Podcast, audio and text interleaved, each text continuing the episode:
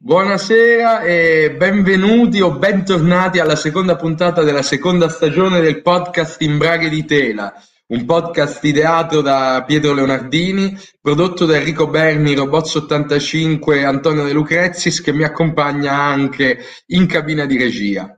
Chi vi parla è il turista. In studio virtuale con me ci sono tre ospiti che sono prontissimi a dialogare tra di loro e con voi in chat sul tema delle discriminazioni, di come esse sono oggi percepite e di come i social veicolano le varie wave di protesta che eh, si alternano. Eh, insomma, un tema molto caldo, molto vasto, ad altissimo rischio querela, che ci è stato gentilmente proposto dalla prima ospite che vado subito ad introdurre. Orgogliosamente veneta, colei senza la quale letteralmente non avremmo avuto la puntata di stasera. Un'interlocutrice agguerrita, ostinata e piena di domande sui gruppi di lì da rivolgere a chiunque le capiti a tiro. Con la preparazione di Magnus Carlsen, un credit come sceneggiatrice più che meritato, la rampante Susanna Terron. Ciao Susanna, ben trovata. Ciao. E, e fammi di ringraziare a nome di tutta la, la, la, la redazione, diciamo di tutto il team, perché questa puntata veramente era veramente veramente a rischio e invece ah, grazie a te bene. Siamo qui stasera. Sì, sì, si andrà bene senz'altro. Salutiamo intanto Pierbene novantasei che ci segue da oltreoceano. E dunque Susanna, eh, che bottiglia hai con te o cosa o insomma eh, quanto sei carica da uno a dieci? Bicchiere di crema al limone gentilmente offerta da Davide Orecchioni. Grande, e... grande, grande anche la crema carica, al limone. Carica, spero che le altre interlocutrici rafforzino la carica tutte insieme. Non abbiamo dubbi su questo, Susanna. Dunque, se sei d'accordo, andrei a introdurle. Vado, Bene, vado. Mentre io vi, vi sottolineo che ho dell'acqua stasera perché purtroppo sono sotto antibiotico. Eh, salutiamo anche Sop novantotto e Pieleo tredici. Andiamo a introdurre la seconda ospite di questa sera, che viene invece dalla parte opposta dello stivale, da una terra dalle mille prelibatezze culinarie che ha dato i natali tra gli altri a Gianni Versace, Umberto Boccioni e Mattia Francesco Cimorelli. Una attaccante di razza, incredibilmente prolifica sotto porta, letale anche nelle risse all'intervallo, un'affezionata seguace del nostro podcast con lo pseudonimo di E-Squared, con il cinismo di Barbara Bonansea e la bronzatura di Barack Obama, la rapace d'aria di rigore Isabella Inuso, e andiamo a prenderci sta querela. Ciao Isa. Buonasera. Che presentazione, sono onorata. Grazie, grazie, è stato un piacere scriverla anche, con anche un brivido, devo dire. Wow. E, quando, sei carica anche tu, che cosa hai con te? Sei il trofeo magari di capocannoniere della stagione del calcetto, se ci vuoi mostrare. Adesso abbiamo solo il trofeo Mavi, ho della buonissima Icnusa. Beh, giustamente, giustamente. Era in casa, è rimasta al compleanno. Eh beh, quindi sì, andava, andava pure consumata prima o poi. Esatto. Benissimo, dunque Isa, pronta. Bene, bene, carichissima, e quindi direi che possiamo introdurre la terza ospite di questa sera, a questo punto.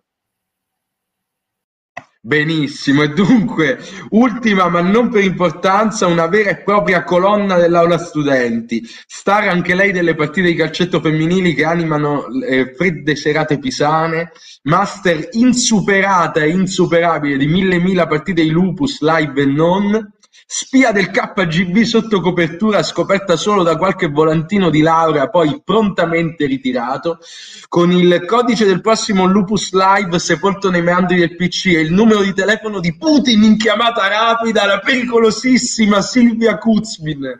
Buonasera Silvia. Buonasera. Ottima presentazione. Grazie, grazie. Come vedi stasera non abbiamo paura delle querele, non ce ne frega un cazzo. Giusto così. Giusto, giusto. Anche tu non hai paura delle querele, sei carica per questa discussione? Carissima. Bene, bene, paura, eh, soldi e paura mai avuti. E che bottiglia hai con te, Silvia? Ah, ho questo scotch eh, che adesso andiamo a... Sembra, sembra una cosa di classe. Nel bicchiere, sì. Beh, qui il livello, il livello signori, Pieleo tredici si lamentava de, dell'acqua, ma eh, qui le nostre ospiti sono così avanti che hanno compensato abbondantemente. E, bene Silvia, dunque anche tu sei carica, direi che possiamo eh, forse iniziare questo discorso, ma prima è il momento del primo indizio del classico quiz Indovina il film.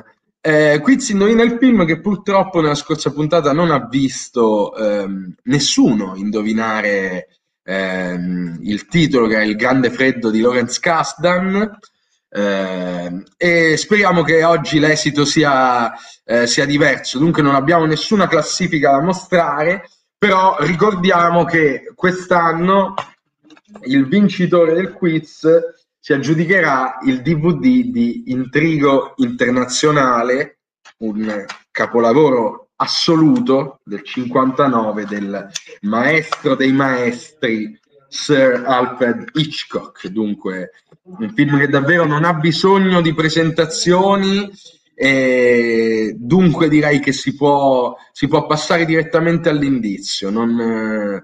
Non potete perdervi questa opportunità di avvicinare le vostre grinfie a, in, al D V D in Intrigo Internazionale. E dunque, se la regia è pronta con la grafica, mostrerei il primo indizio. Il primo indizio sul film di questa sera, che ci dice appunto che il film inizia in una giornata innevata. Ora, mi devo ricordare che film era, perché ho cambiato idea tipo dodici volte oggi pomeriggio, però eh, sicuramente inizia in una giornata innevata. Qui arrivano i primi guess. I Squared scrive Snowpiercer, chissà, eh, sicuramente di neve Snowpiercer non manca. Vediamo, eh, chiaramente potete scrivere in chat eh, i, vostri, i vostri guess, eh, mentre Feflob va su Frozen, giustamente, eh, diciamo eh, abbiamo Snowpiercer e Frozen come, come, primi, come primi due film, quindi copriamo già tu, tutto l'arco possibile di tutte le emozioni che si possono provare di fronte a un film, probabilmente. Molto bene, dunque ehm, ehm, possiamo anche forse togliere la grafica e... Eh, Esatto, la grafica quattro. E eh, prima di introdurre il, appunto, il tema di questa sera, direi si può andare col primo brindisi. E per l'occasione io prendo anche l'antibiotico, quindi salute. Salute.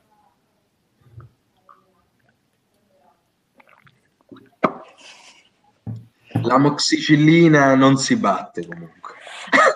Allora, ehm, dunque parlavamo... Appunto, eh, volevamo parlare tra le varie cose di eh, discriminazione e loro percezione, anche mediata dai social. È un argomento, come voi che ci seguite da casa potete immaginare, molto vasto, molto difficile da trattare eh, in maniera organica.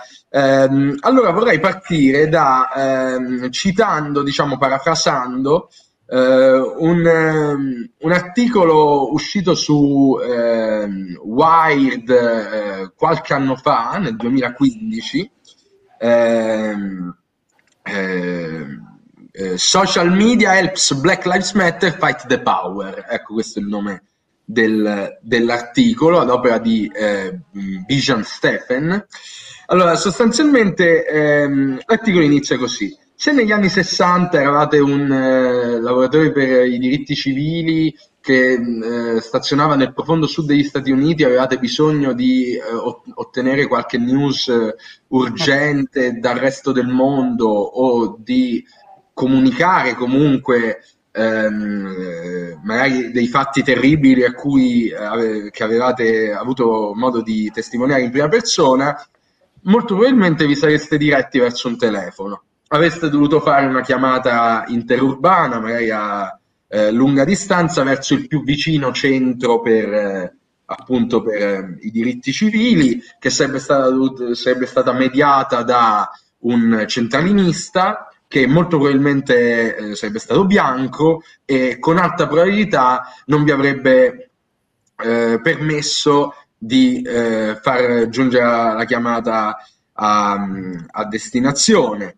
Eh, dall'altra, dall'altra parte, dall'altra parte de, della linea ci sarebbe stato, qualora fosse riusciti a contattarlo, un altro lavoratore per i diritti civili pronto a eh, trascrivere il vostro report e, e tutti quelli che arrivano dalle altre telefonate da tutto il sud degli Stati Uniti. Eh, i tempi sarebbero stati molto eh, allungati, eh, non sarebbe stato possibile riportare le notizie in tempo reale, mentre oggi, se siete un eh, civil rights worker e volete per esempio dare la testimonianza a un episodio di sopruso, di violenza, la cosa che più probabilmente potete fare è andare su Twitter o su Facebook o su un qualsiasi social.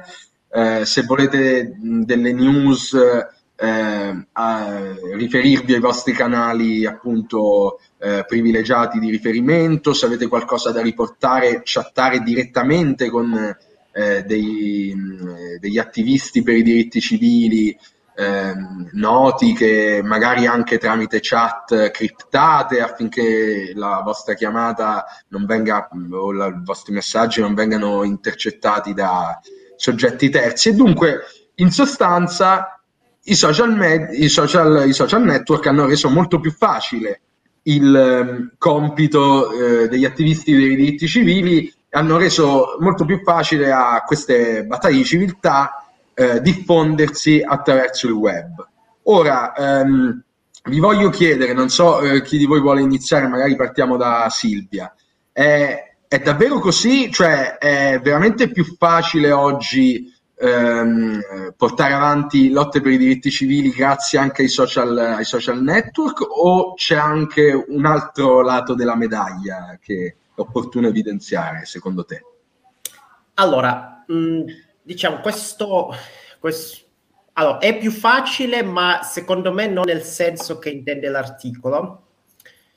Eh, nel senso che comunque eh, l'articolo dice ok, ci sarebbe stato un mediatore, il punto è che eh, la piattaforma stessa è un mediatore, semplicemente non sappiamo come funziona, è un mediatore più astratto, in parte algoritmico, però un mediatore c'è. Eh, quello che eh, sicuramente è vero è che la comunicazione è più veloce, eh, più, eh, meno, meno controllata, ma di questo vantaggio ne possono approfittare tutti, diciamo anche quelli contrari ai movimenti per i diritti civili.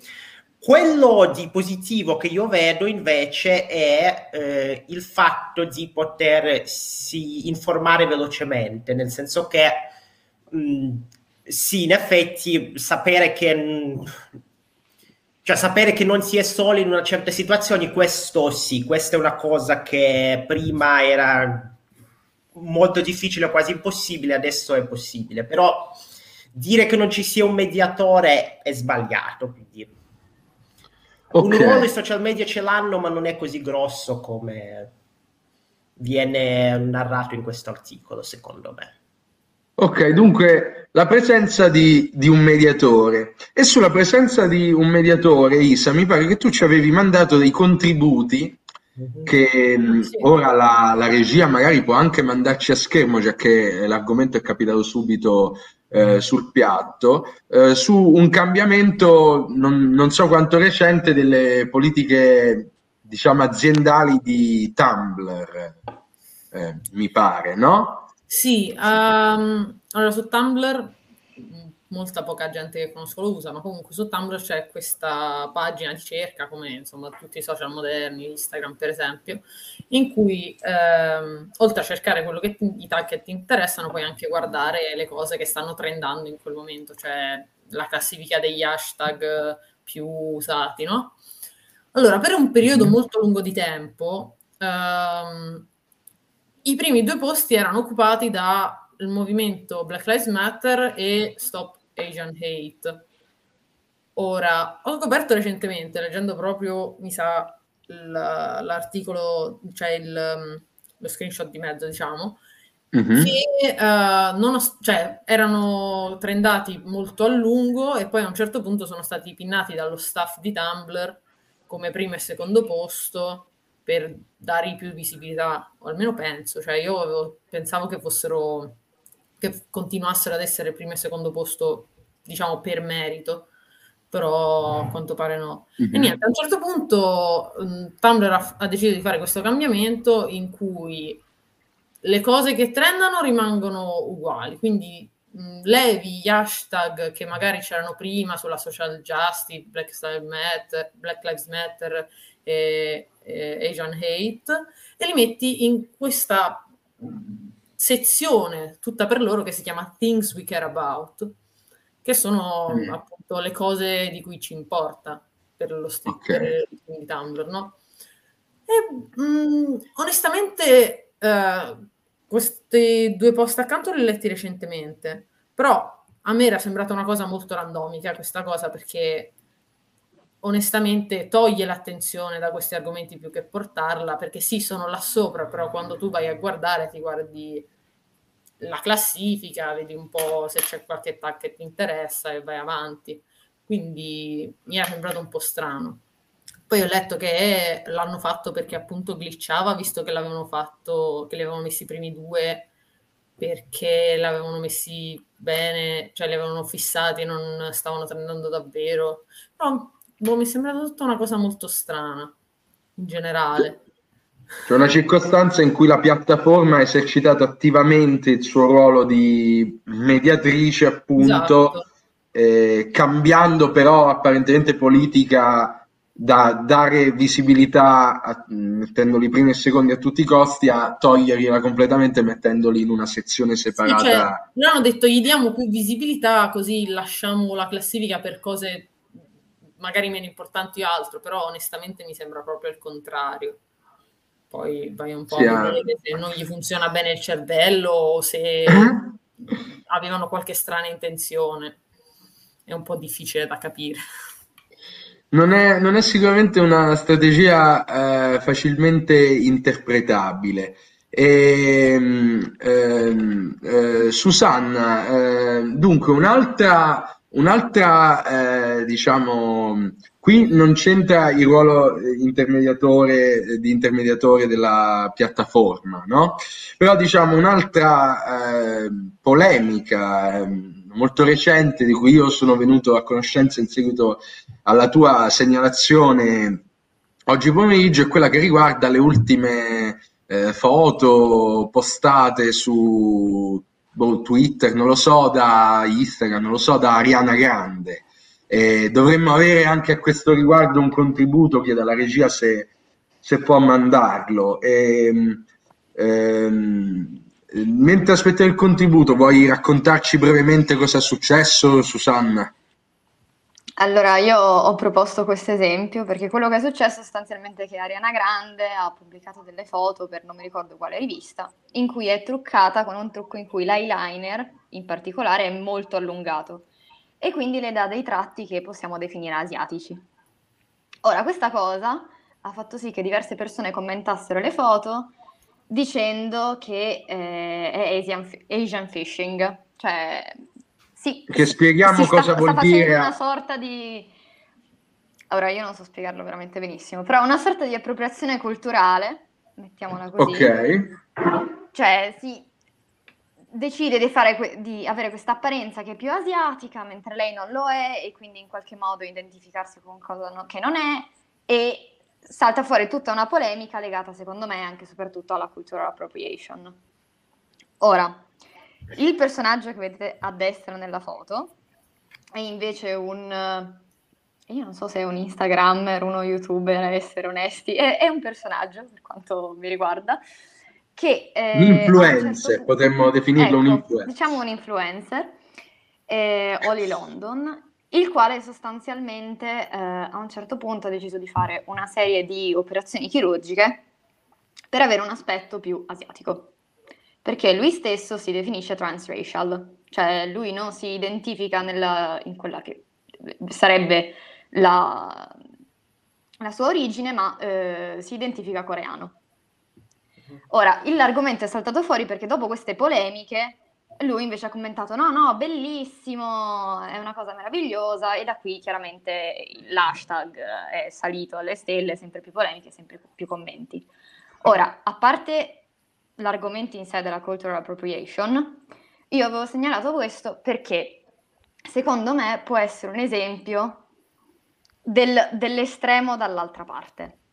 Nel senso che, come diceva Silvia, giustamente ci sono i lati negativi, i lati positivi del social network. Sicuramente e le informazioni si trasmettono più velocemente, però secondo me a un certo punto, siccome tutti po- tutto si trasmette più velocemente, tutti danno la loro opinione, si è arrivati a un momento in cui dare l'opinione è diventata quasi una cosa necessaria, che potrebbe essere una cosa bellissima se l'opinione fosse, ad esempio, Black Lives Matter, essere dire, ok, no, io sono a favore Black Lives Matter, sono, sono convinto che tutti dobbiamo essere uguali e ci metto la faccia, perfetto. Però vogliamo essere tutti uguali o bisogna portarla all'estremo? Qui, a parte i commenti di Oli London, la cosa era iniziata perché lei si era fatta un trucco un po' allungato e è partita tutta una polemica sul fatto che sembrava asiatica. Eh, cioè, ora, io questa cosa non la so. Questo è un po' esagerata. Io, io non voglio espormi ulteriormente a querele dopo aver, aver nominato Obama e Putin in quattro minuti così, però mi sembra abbassa- abbastanza assurda questa, questa situazione. Cioè, è, un ar- cioè, è un argomento. Cioè, non è nemmeno per qualcosa che ha detto, cioè sostanzialmente no, per il trucco. Sono delle foto di una rivista. Cioè, tra l'altro foto di una rivista in cui, non lo so, cioè non credo si sia fatto lei sto trucco. Cioè, sarà il fotografo, il truccatore che hanno concordato di... Eh. Cioè. Però la, la questione, secondo me, anche quando ho proposto questo argomento, è molto che, proprio come riguarda noi questa cosa, io ad esempio se prendo Instagram e lo apro, io ora eh, vado, apro il feed... E mi arrivano tutta una serie di video o di commenti o di post su di tutto, cioè Stop Asian Hate, Black Lives Matter, misoginia, eventi vari, proprio a, a raffica. Ok, bellissimo essere informati, Instagram ha deciso che mi piace essere informata su questa cosa, a me sta bene, però a volte trovo dei post che invece sono l- l'opposto, cioè... Sono d'accordo che sia giusto che siamo tutti, che queste cose siano importanti, però ho visto dei post in cui venivano invece portate all'estremo e secondo me anche questa estremizzazione non sempre è positiva. Cioè, lo, è un'estremizzazione perché veramente ci tieni così tanto e vo- ci credi veramente a quello che dici o stai estremizzando con un fine diverso? Cioè, con lo, usi i social media e usi questi argomenti importanti per molte persone, ma con l'obiettivo di attrarre l'attenzione su di te. Sono un po' scettica. Questo è, è un tema interessante. Io nel frattempo smentisco assolutamente, non c'è nessuna foto che mi ritrae nudo all'interno della fontana di Trevi, io smentisco nella maniera eh, più categorica. Qui ehm, Susanna pone al centro il piatto un problema interessante. La risposta di eh. Fef Lob è che il problema, secondo lei, è che, secondo Fef Lob, insomma, è che possono dare la propria opinione personale, la propria opinione persone che non dovrebbero darla. Sei d'accordo? Eh, non so, Susanna, ho visto che stavi per dire qualcosa, se puoi rispondere. Sì, io vorrei, cioè, nel senso... Non è tanto persone che non dovrebbero dare, cioè ci sta che tu voglia dare la tua opinione, però un conto è dare la tua opinione, o, o, un altro è fare una cosa che non c'entra assolutamente niente col tema iniziale e cioè renderlo una cosa totalmente assurda, solo perché, boh, non lo so, fa, trenda, fa, fa visualizzazioni. Cioè, ma ecco, fatemi capire questa cosa, no? Cioè io ehm, vivo... Cioè praticamente Facebook è l'unico social che, che segue, almeno che io sappia non ci sono le, le tendenze, cioè non è come Twitter, non c'ho il modo di... Ma eh, cioè, que, questa, queste polemiche qui, per esempio su Ariana Grande, cioè secondo te, secondo voi, cioè, uno fa anche polemica per avere della visibilità? Um, secondo me cioè sì. Perché sa che sono argomenti che poi se ne parla. Vabbè, questo sicuramente mi sto chiedendo da profano. Questo sicuramente è certo. Qualcuno c'è, ma comunque nello specifico la polemica su Ariana Grande è abbastanza riconducibile a varie polemiche che vengono fatte a vari artisti, soprattutto art- artiste che ehm, ora i termini giusti non me li ricordo, ma che spesso prendono vari tratti di varie culture. La maggior parte del tempo si prendono i tratti della cultura afroamericana, cioè per tratti intendo aspetto fisico come um, farsi le lampade, o meglio eh, scurrirsi la pelle, oppure, cioè, ma non in maniera assurda, comunque un po' per avere quell'aspetto un po' più, non voglio dire originale, ma mh, non lo so, non mi, non mi viene un termine adatto, ma comunque anche tipo, farsi un certo tipo di sedere. Oh. È questo... vero, cioè, ci sono molte critiche a riguardo, perché molti artisti dicono eh vabbè, così sono più interessante, e... ed è anche quella parte della cultural appropriation, quindi sì, a volte esagerano molto, ma secondo me su certe cose esagerano tanto perché sono cose abbastanza diffuse su cui la gente uh, comincia ultimamente ad avere una sensibilità molto più acuta, diciamo, mm-hmm. e sono fenomeni mh, che alcun, alcuni artisti portano molto più all'estremo di altri. E poi vabbè, c'è sempre il problema di, da persona a persona è difficile distinguere quale sia l'intenzione, oppure anche le, le persone che commentano hanno difficoltà a distinguere, non lo so, cioè le battaglie che vale la pena lottare in quel preciso momento, o almeno così penso.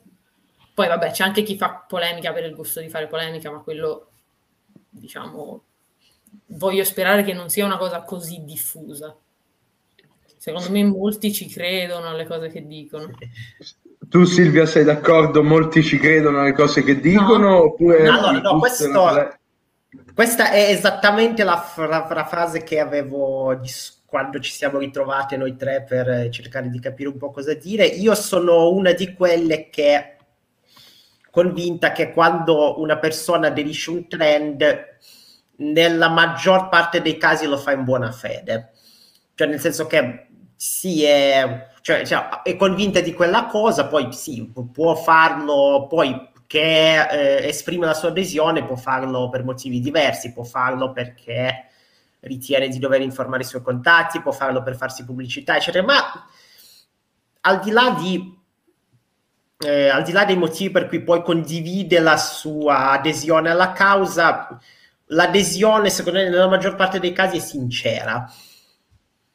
Mm, quello, quello che magari non, su- non succede è che... Ehm, forse spesso, soprattutto quando gli argomenti si alternano molto velocemente, arrivano nuovi ogni giorno, eh, non c'è tempo di approfondire, quindi sì, la, la persona ci crede, però ci crede per quel quarto d'ora che dura il, eh, il trend.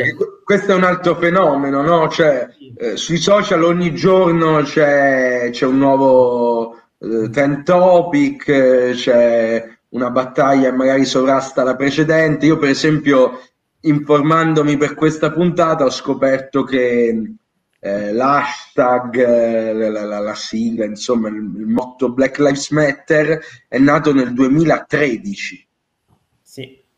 Cioè, eppure, diciamo, se ne diciamo la, è balza, balza agli onori delle cronache solo ogni tanto, cioè quando ammazzano insomma eh, qualcuno, eh, insomma, quando per qualche, in realtà succede spesso che l'ammazzino, eh, non so se si è sentito, comunque succede spesso che per, a volte per qualche coincidenza la cosa salta salta gli onori delle cronache. C'è anche una componente di casualità in questa cosa, eh? non è... che non è mai da sottovalutare. Isa voleva rispondere forse a qualche commento arrivato dalla chat, a quale ti, ti riferisci? Sì, c'era, mi sa, Pietro Freni che diceva mm-hmm. bello l'attivismo performativo. Ok. Qualcuno gli ha allora. detto ma in fondo anche noi diamo la nostra opinione senza che abbiamo competenze, e lui ha detto sì, ma abbiamo un reach out limitato e non ci lucriamo sopra. Ora, secondo me, quello di cui stavamo parlando noi erano, cioè parlavamo di persone che aderiscono a, non so, temi di, di attivismo, eccetera, mm-hmm. commenti sui social, ma persone come, come me, come Susanna, cioè normali. Se poi parliamo di gente che lo fa per attenzione, come influencer, cose, eccetera, eccetera, che ci lucreranno sopra, io personalmente dubito le, i loro morali a riguardo, però cioè sì, abbast- cioè, sul fatto di le persone che ci lucrano sopra riesco a vedere come sia ovvio che dipende dal tipo di persona che sei. Se hai l'opportunità di fare soldi aderendo a un certo trend di social justice o un qualsiasi altro trend, magari ci fai un pensiero e poi magari lo fai anche senza davvero crederci. Mm-hmm.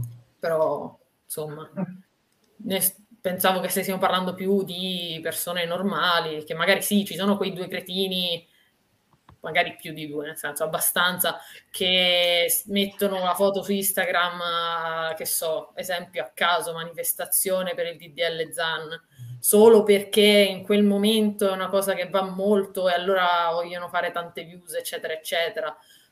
Ma la persona comune, non, cioè, non credo siano in percentuale così alta rispetto a quelli che magari ci vanno perché ci credono, poi convinti a vari livelli, ma comunque ci credono. Qui stai facendo strage tra il pubblico, c'è cioè Vector Z novantasette che dice Isa minchia sei serissima, anche Feflob ti vede sul pezzo.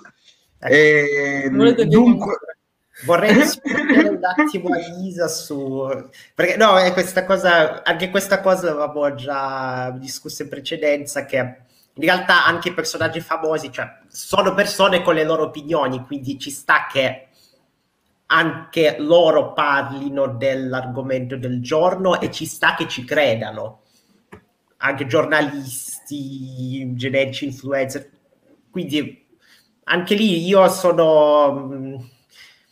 E anche lì sono convinta che spesso parlino in buona fede. Poi si può discutere sulle mille, ci sono mille implicazioni, mille casi particolari, ma secondo me di base le persone, anche quelle famose, eh, se esprimono una loro opinione perché ci credono. Poi ci sono delle notevoli eccezioni su cui magari parliamo più tardi, va bene. Ok, invece sul, sul no, rischio...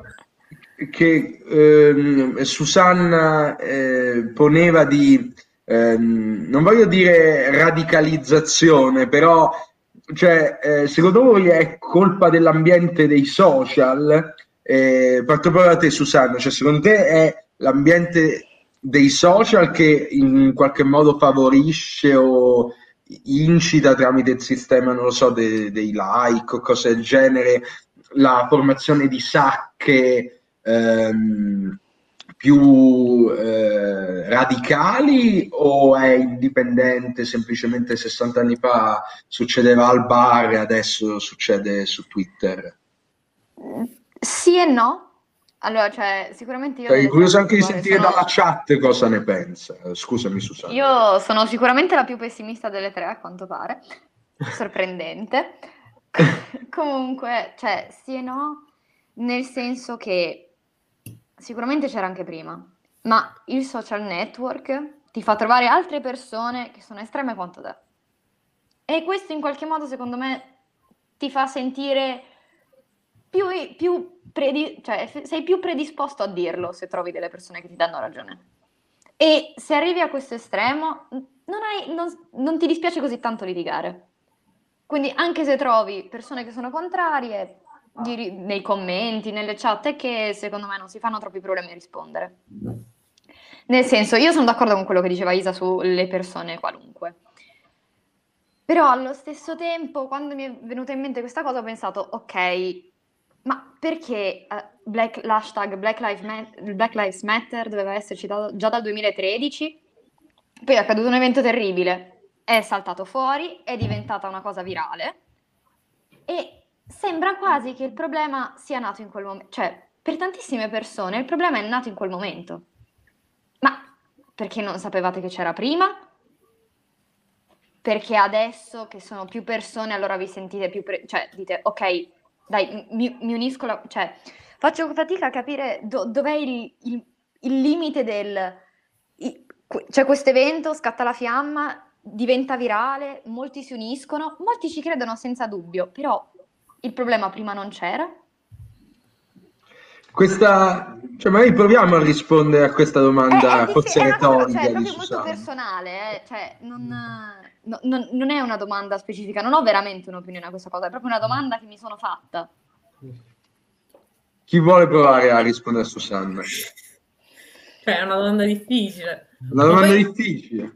Ma poi in realtà non è una cosa che, secondo me, non è una cosa che succede adesso solo con i social media. Cioè, diciamo che in qualsiasi movimento sociale c'è sempre questa scintilla che dice, vabbè, adesso facciamo il casino. Poi, per esempio, con il movimento Black Lives Matter, che ora si chiama così, è stata nella storia una cosa che si è ripetuta. Esatto. Ogni tot si dice, vabbè, ma qui la situazione fa schifo, e migliora un pochino, ma poi, insomma.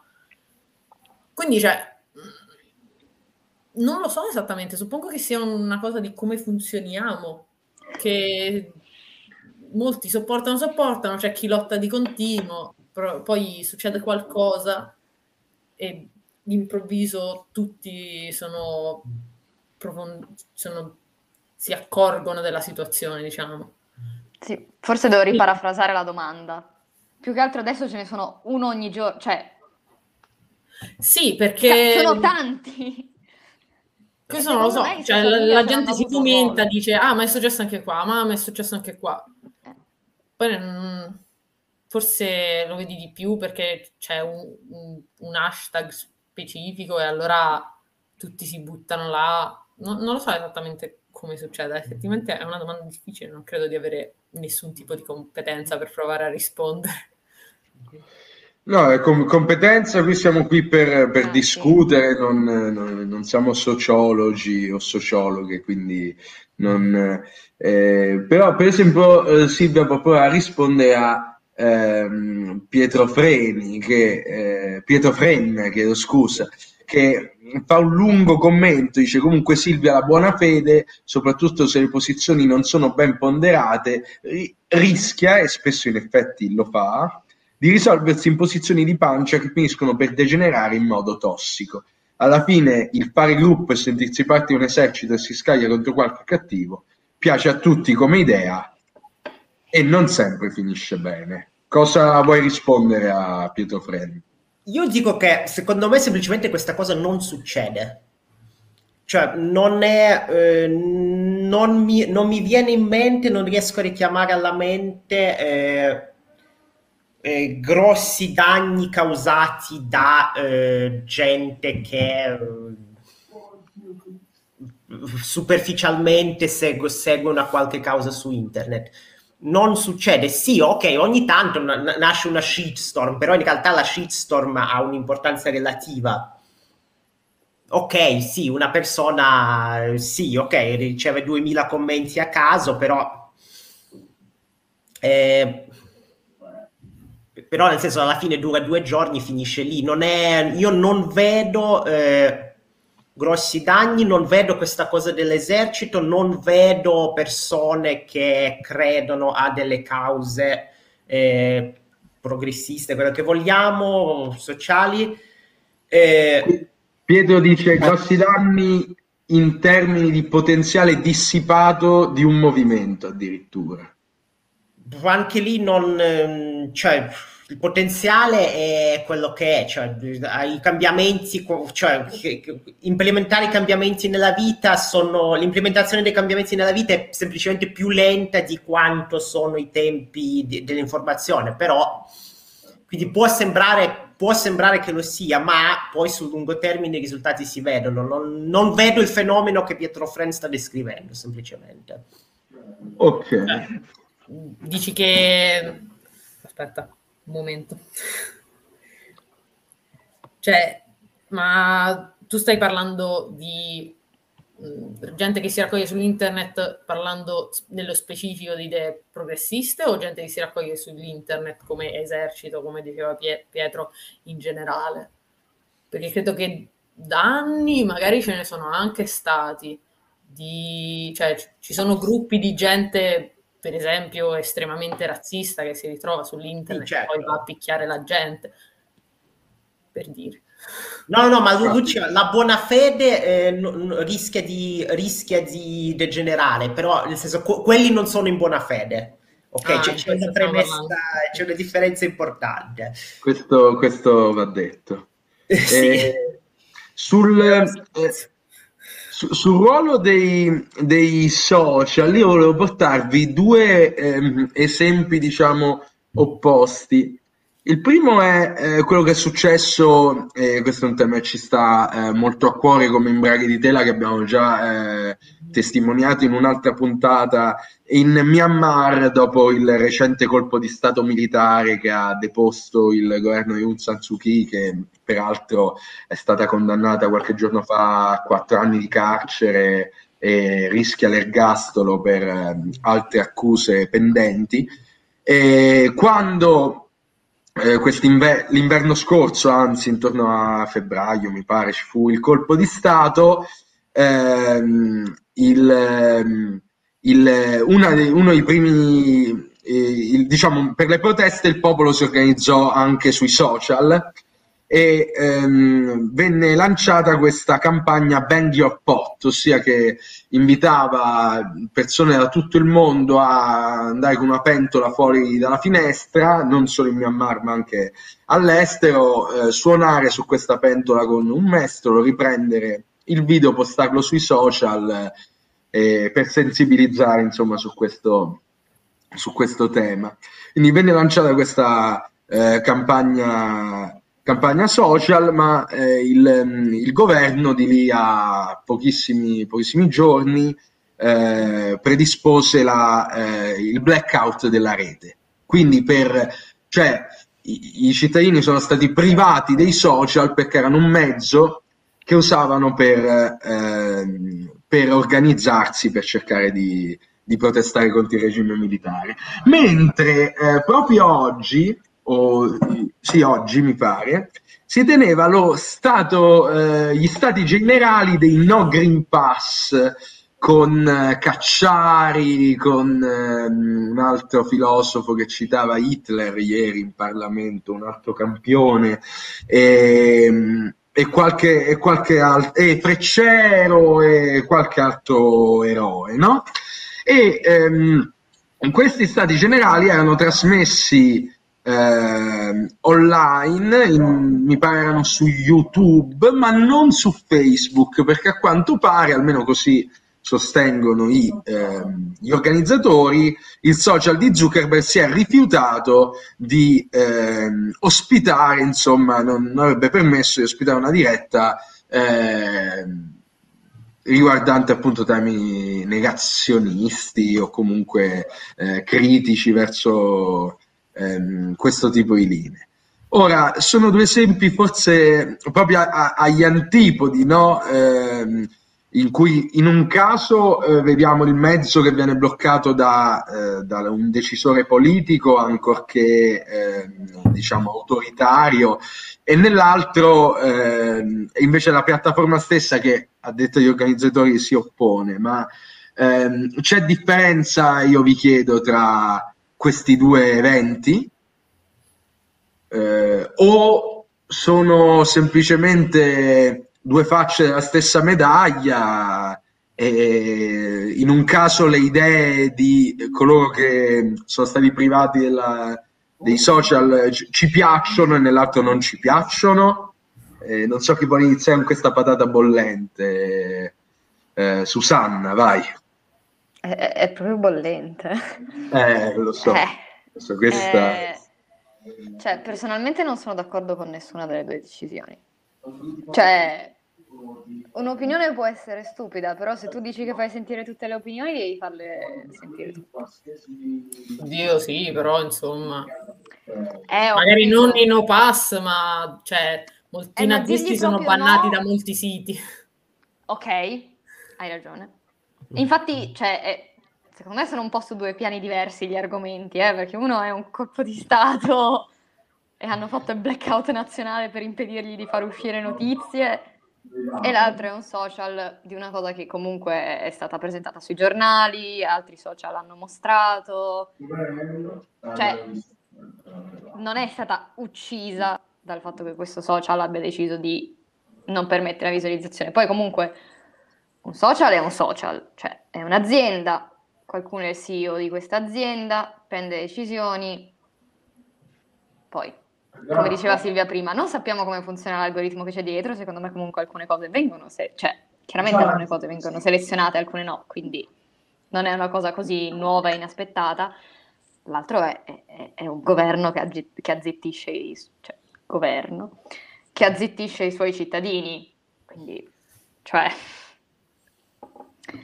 io non sono, cioè, ritengo, cioè, lo dicevo anche prima, ritengo che tutti possono dare la loro opinione, poi chiaramente alcuni danno delle opinioni stupide e bisogna ignorarli, però puoi dirla, poi devi essere maltrattato perché l'hai detta.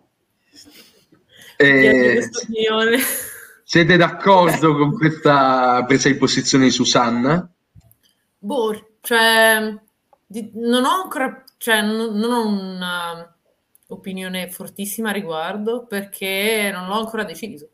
Perché mm. è da un po' di, cioè, è da, wow. per esempio, esempio a caso, quando hanno deciso di bannare Trump da Twitter, io ero molto felice che sia successo, ma poi mi sono dovuta chiedere, ma è giusto che questo tipo non possa parlare delle cose? La risposta è stata sì, ma io sono di parte perché Trump lo odio, nel senso, per esempio. Quindi, non lo so, è molto difficile, perché anche, oltretutto lui era una persona che aveva abbastanza potere per raggiungere la gente, per cambiare idee, raccontare bugie su Twitter, su cose a caso, come fanno altri politici anche in Italia, su Facebook, di cui non si fanno nomi, Salvini. E, cioè, non lo so, è giusto che questa gente abbia una connessione a internet che gli permette di sparare cazzate dalla mattina alla sera e influenzare le, il, il pensiero della gente che magari non va a informarsi perché non c'ha voglia o non c'ha tempo, cazzi loro. Non lo so, è difficile deciderlo. Ma poi quando, ora parlando di, non di governi, ma parlando di social media che bloccano la gente, impediscono di parlare. Cioè, comunque qualcuno fa le decisioni di questo commento va bene, questo commento non va bene, Trump lo banniamo, Trump non lo banniamo. Quindi chi è questo qualcuno? Quanto potere ha decisionale? Cioè, quanto informato è per prendere queste decisioni? Che ok, quelle stupide tipo...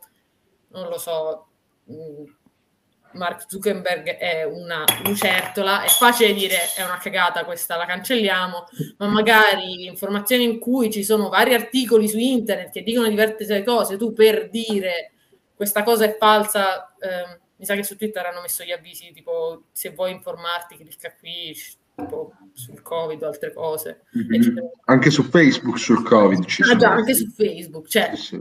Comunque c'è qualcuno che deve, che deve dire quest'articolo qua e quindi com'è che decidi quest'articolo, che sì, per la maggior parte delle cose magari è facile, poi ci sono quelle cose che ci sono varie opinioni, è difficile capirlo. Chi è questa persona che ha l'autorità di decidere quale di queste cose è vera? Eh. Per dire. Poi sul fatto dei governi che... che non lo so, spengono internet o spengono i social su in certi momenti, lì è una cosa un po' diversa, cioè è diventata una cosa molto comune durante le manifestazioni o altro, spegnere internet, che insomma, si diceva quando c'era, quando iniziava a diffondersi adesso la libertà, il, il mondo è diventato più piccolo, ma poi comunque i governi hanno il loro, com, com, hanno il loro hanno il loro potere di, se vogliono non ti fanno dire niente.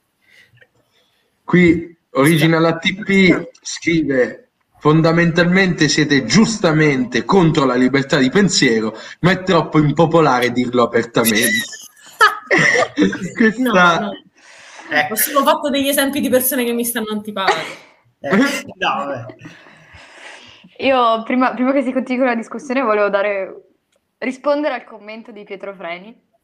Mm-hmm. È esattamente quello che intendevo, cioè sì, sono proprio due, due, due cose diverse, una comunque è un ente privato, eh, quindi eh, cioè, eh sì. Allora, vabbè, eh, oh, sì. È scelta tua di utilizzarlo, comunque uno Stato è proprio una cosa diversa, però... Vabbè, poi dittatura anche in America, male, però ho capito un po' idea. Come volevano durante eh. certe proteste. C'era, c'erano le virgolette eh. su Stato. E, no, la libertà di opinione... Cioè, forse qua devi, devi un po' l'argomento, però la questione anche su, che diceva Isa, di alcuni argomenti, per tornare anche sulle discriminazioni, su come vengono utilizzate, su quella estremizzazione che dicevo prima. Cioè, sempre su questa onda ci sono persone che usano le discriminazioni e magari, ma sia da un lato positivo che negativo, più negativo purtroppo, per, per, per sparare e cagare, cioè, scusate, mi, mi autocensuro. Eh, ormai questa cioè, sera non per, è... Yes, yes. Cioè, per, per, a, per fare seguito, cioè, dicono questa opinione che sanno che alcune persone ascolteranno e alcune persone gli andranno dietro e la usano pesantemente a caso, cioè totalmente a caso. E quindi c'è anche la chiede, cioè hanno twi- Twitter che eh, no, era Twitter che butta fuori Trump.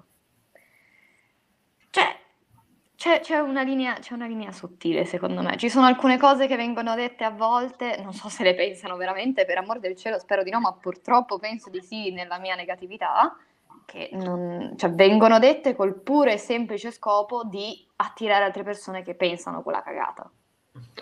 Eh, la, lo spessore di questa linea più o meno è il miliardo di dollari che qualche giorno fa eh. Trump ha detto di aver messo su per aprire questo nuovo social, no? Che dovrebbe, questo social sovranista. Non so, Silvia, se vuoi eh, avere una chiosa prima che lanci il secondo indizio. Sì, sì, allora no, vabbè, diciamo, per tornare alla, alla domanda tua che ha scatenato l'ultimo dibattito, è per l'appunto un esempio di quello che dicevo all'inizio, che eh, non è vero che non c'è un mediatore, c'è un mediatore che sia la piattaforma privata sia eventualmente il governo che controlla sia le aziende private sia magari la rete di comunicazione, perché ad esempio ad Hong Kong hanno proprio chiuso l'infrastruttura, quindi è un fattore da tenere in conto, quindi non è com- quindi, quindi l'articolo di Wired che hai citato all'inizio, cioè secondo me peccava di questa ingenuità, mancava un tassello proprio. Sì. Eh, invece, per rispondere a Original A T P, ora, non è che sono contro la libertà di pensiero, non, libertà di pensiero, cioè una persona pensa comunque, eh, però sì, sono abbastanza convinta, come dice Original A T P, che eh, la libertà di, c'è da avviare nella nostra società una discussione sui limiti della libertà di espressione, eh, nel senso che, eh, cioè, dire palesi cazzate, dire il falso, mettere dei limiti anche molto ovvi è una cosa che secondo me andrebbe fatta, ma talmente ovvi da essere proprio grossolani, cioè diciamo niente di fine, cioè lasciare comunque spazio anche per opinioni controverse. Eh, è una cosa che andrebbe fatta, è una cosa che non viene fatta per un motivo molto semplice, eh, perché eh, nel Parlamento di molti paesi occidentali siedono partiti i cui esponenti superano eh, quotidianamente questi limiti, e anche i partiti che non li superano eh, gli conviene che eh, questi limiti vengano superati dagli altri, perché così possono mostrarsi come quelli moderati. Bene, questa è la mia, questa è il mio hot take, primo hot take di stasera.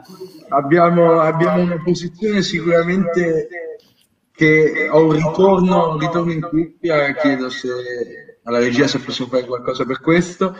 È una posizione sicuramente che magari potremo approfondire dopo che lancio il secondo indizio, rispondendo anche a qualche osservazione interessante arrivata in chat, mentre salutiamo eh, Alex, Pippo e Papini, tre bestie rare di questi tempi. Ciao campioni. E direi che possiamo partire con il secondo indizio. Allora, sono stati fatti però un po' di tentativi.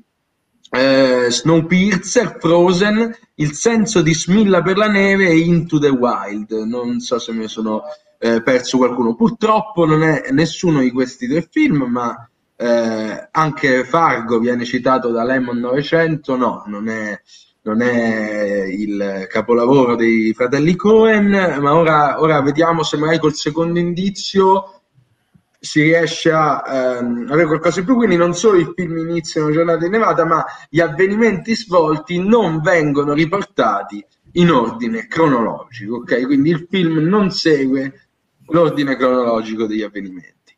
Quindi sbizzarritevi, sono due indizi, magari il, eh, il terzo potrà essere quello decisivo, mentre qui eh, vengono citati dallo stesso, tra l'altro, eh, utente Mufasen e Eightful Eight, mentre Liant ottantaquattro cita Mulholland Drive, che però ehm, faccio presente che non inizia in una giornata innevata, quindi purtroppo non, eh, non è questo Elianto. Poi Sunshine of a Spotless Mind, insomma ci sono un po' di tentativi che andremo, di cui sicuramente ci ricorderemo quando eh, andremo eventualmente a presentare il terzo indizio.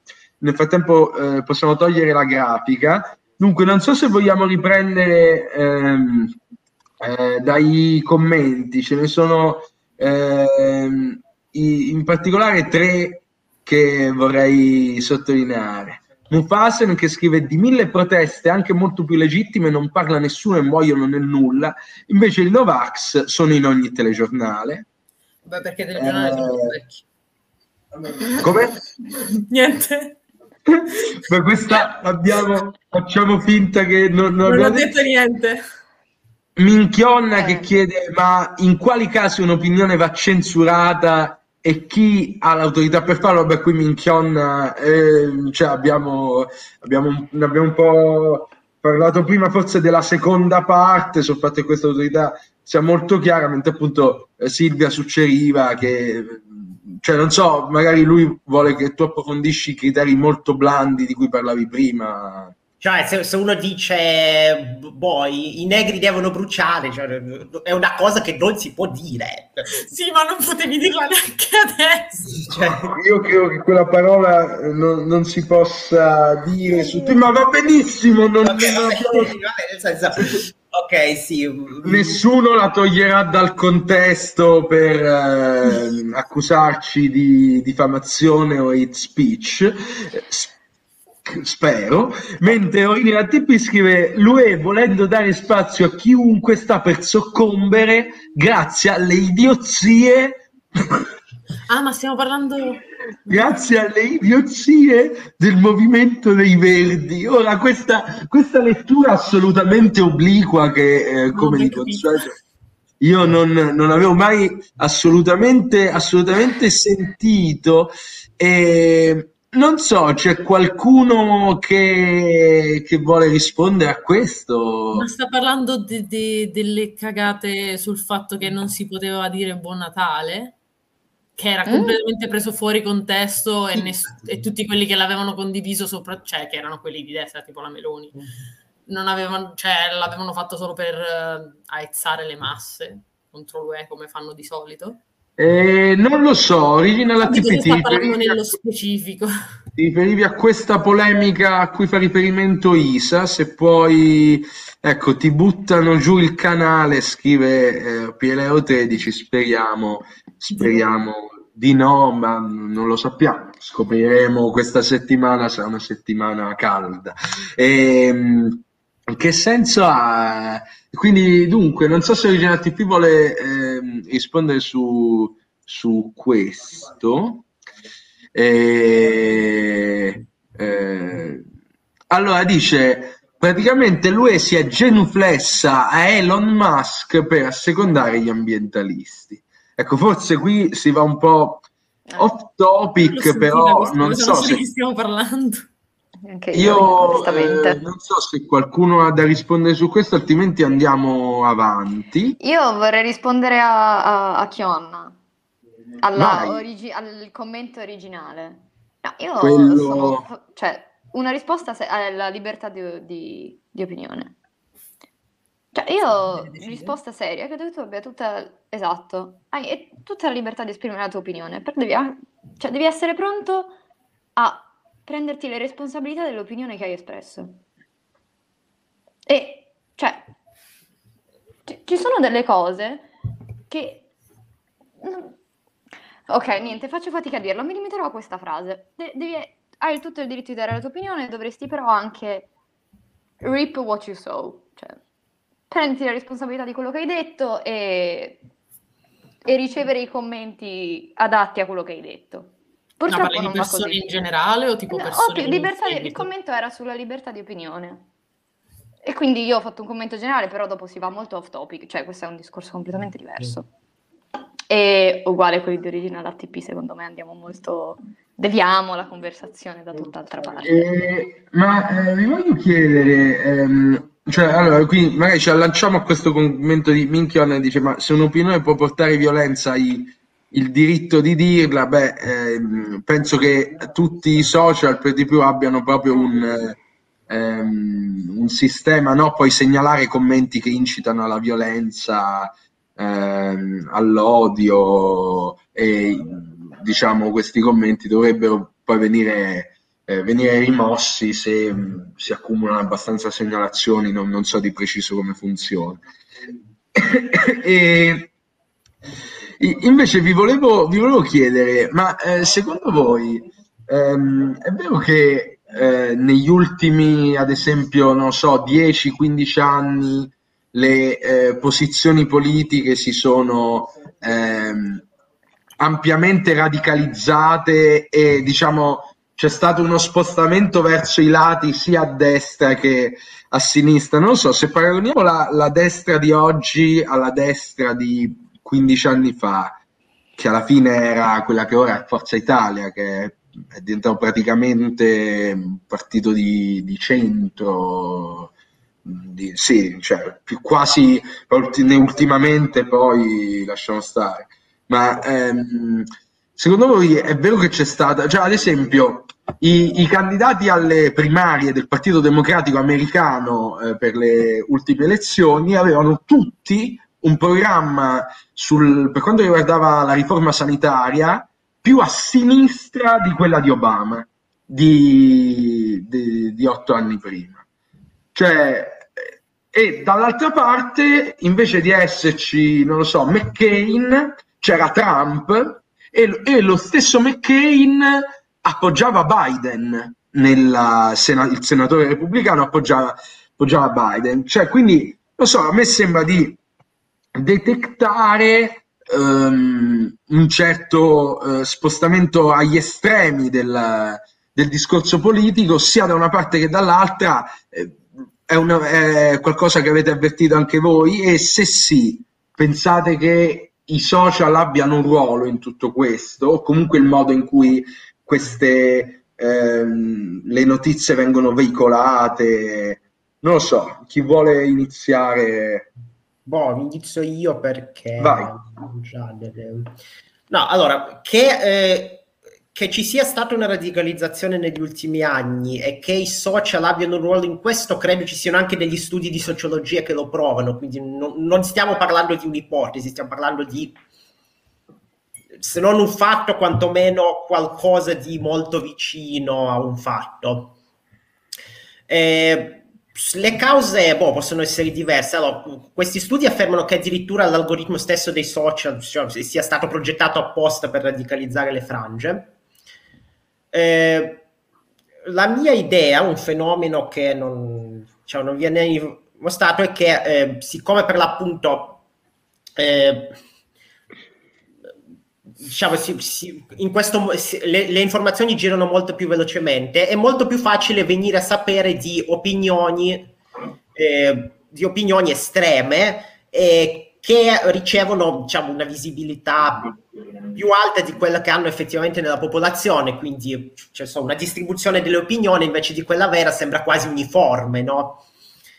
E quindi, quindi diciamo, ci sono più argomenti su cui riflettere, magari qual- qualche persona tanto, vengono portati avanti eh, argomenti su cui riflettere già nella parte già vicini alle sue opinioni, e quindi una varietà di argomenti su cui riflettere, quindi ci sta che ci sia una radicalizzazione. Quindi sì, è un fenomeno che esiste, è un fenomeno che è stato amplificato dai social per quel che ne sappiamo. E... ok, quindi un sì su entrambi i fronti, mentre qui eh, Pieleo tredici chiede eh... un altro brindisi, io purtroppo ho l'acqua. ok. E ehm, secondo voi eh, questo che effetto ha su, sulle battaglie per i diritti? Troppe poche pasticche, più, più, qui non posso, più di così non posso, per mi dispiace, questa mi hanno dato, sono troppo forti, se ne prendo due è un casino.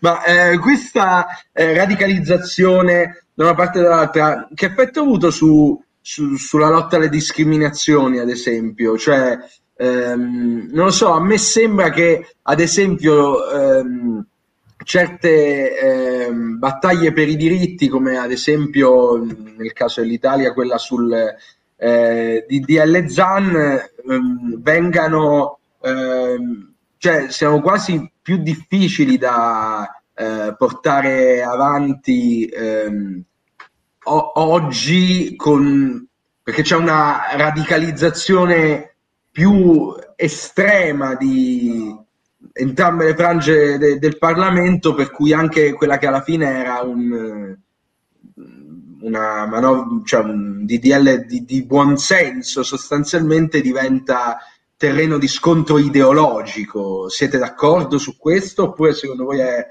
È, è caso di fare un, un distinguo per questo caso specifico, cioè, ad esempio?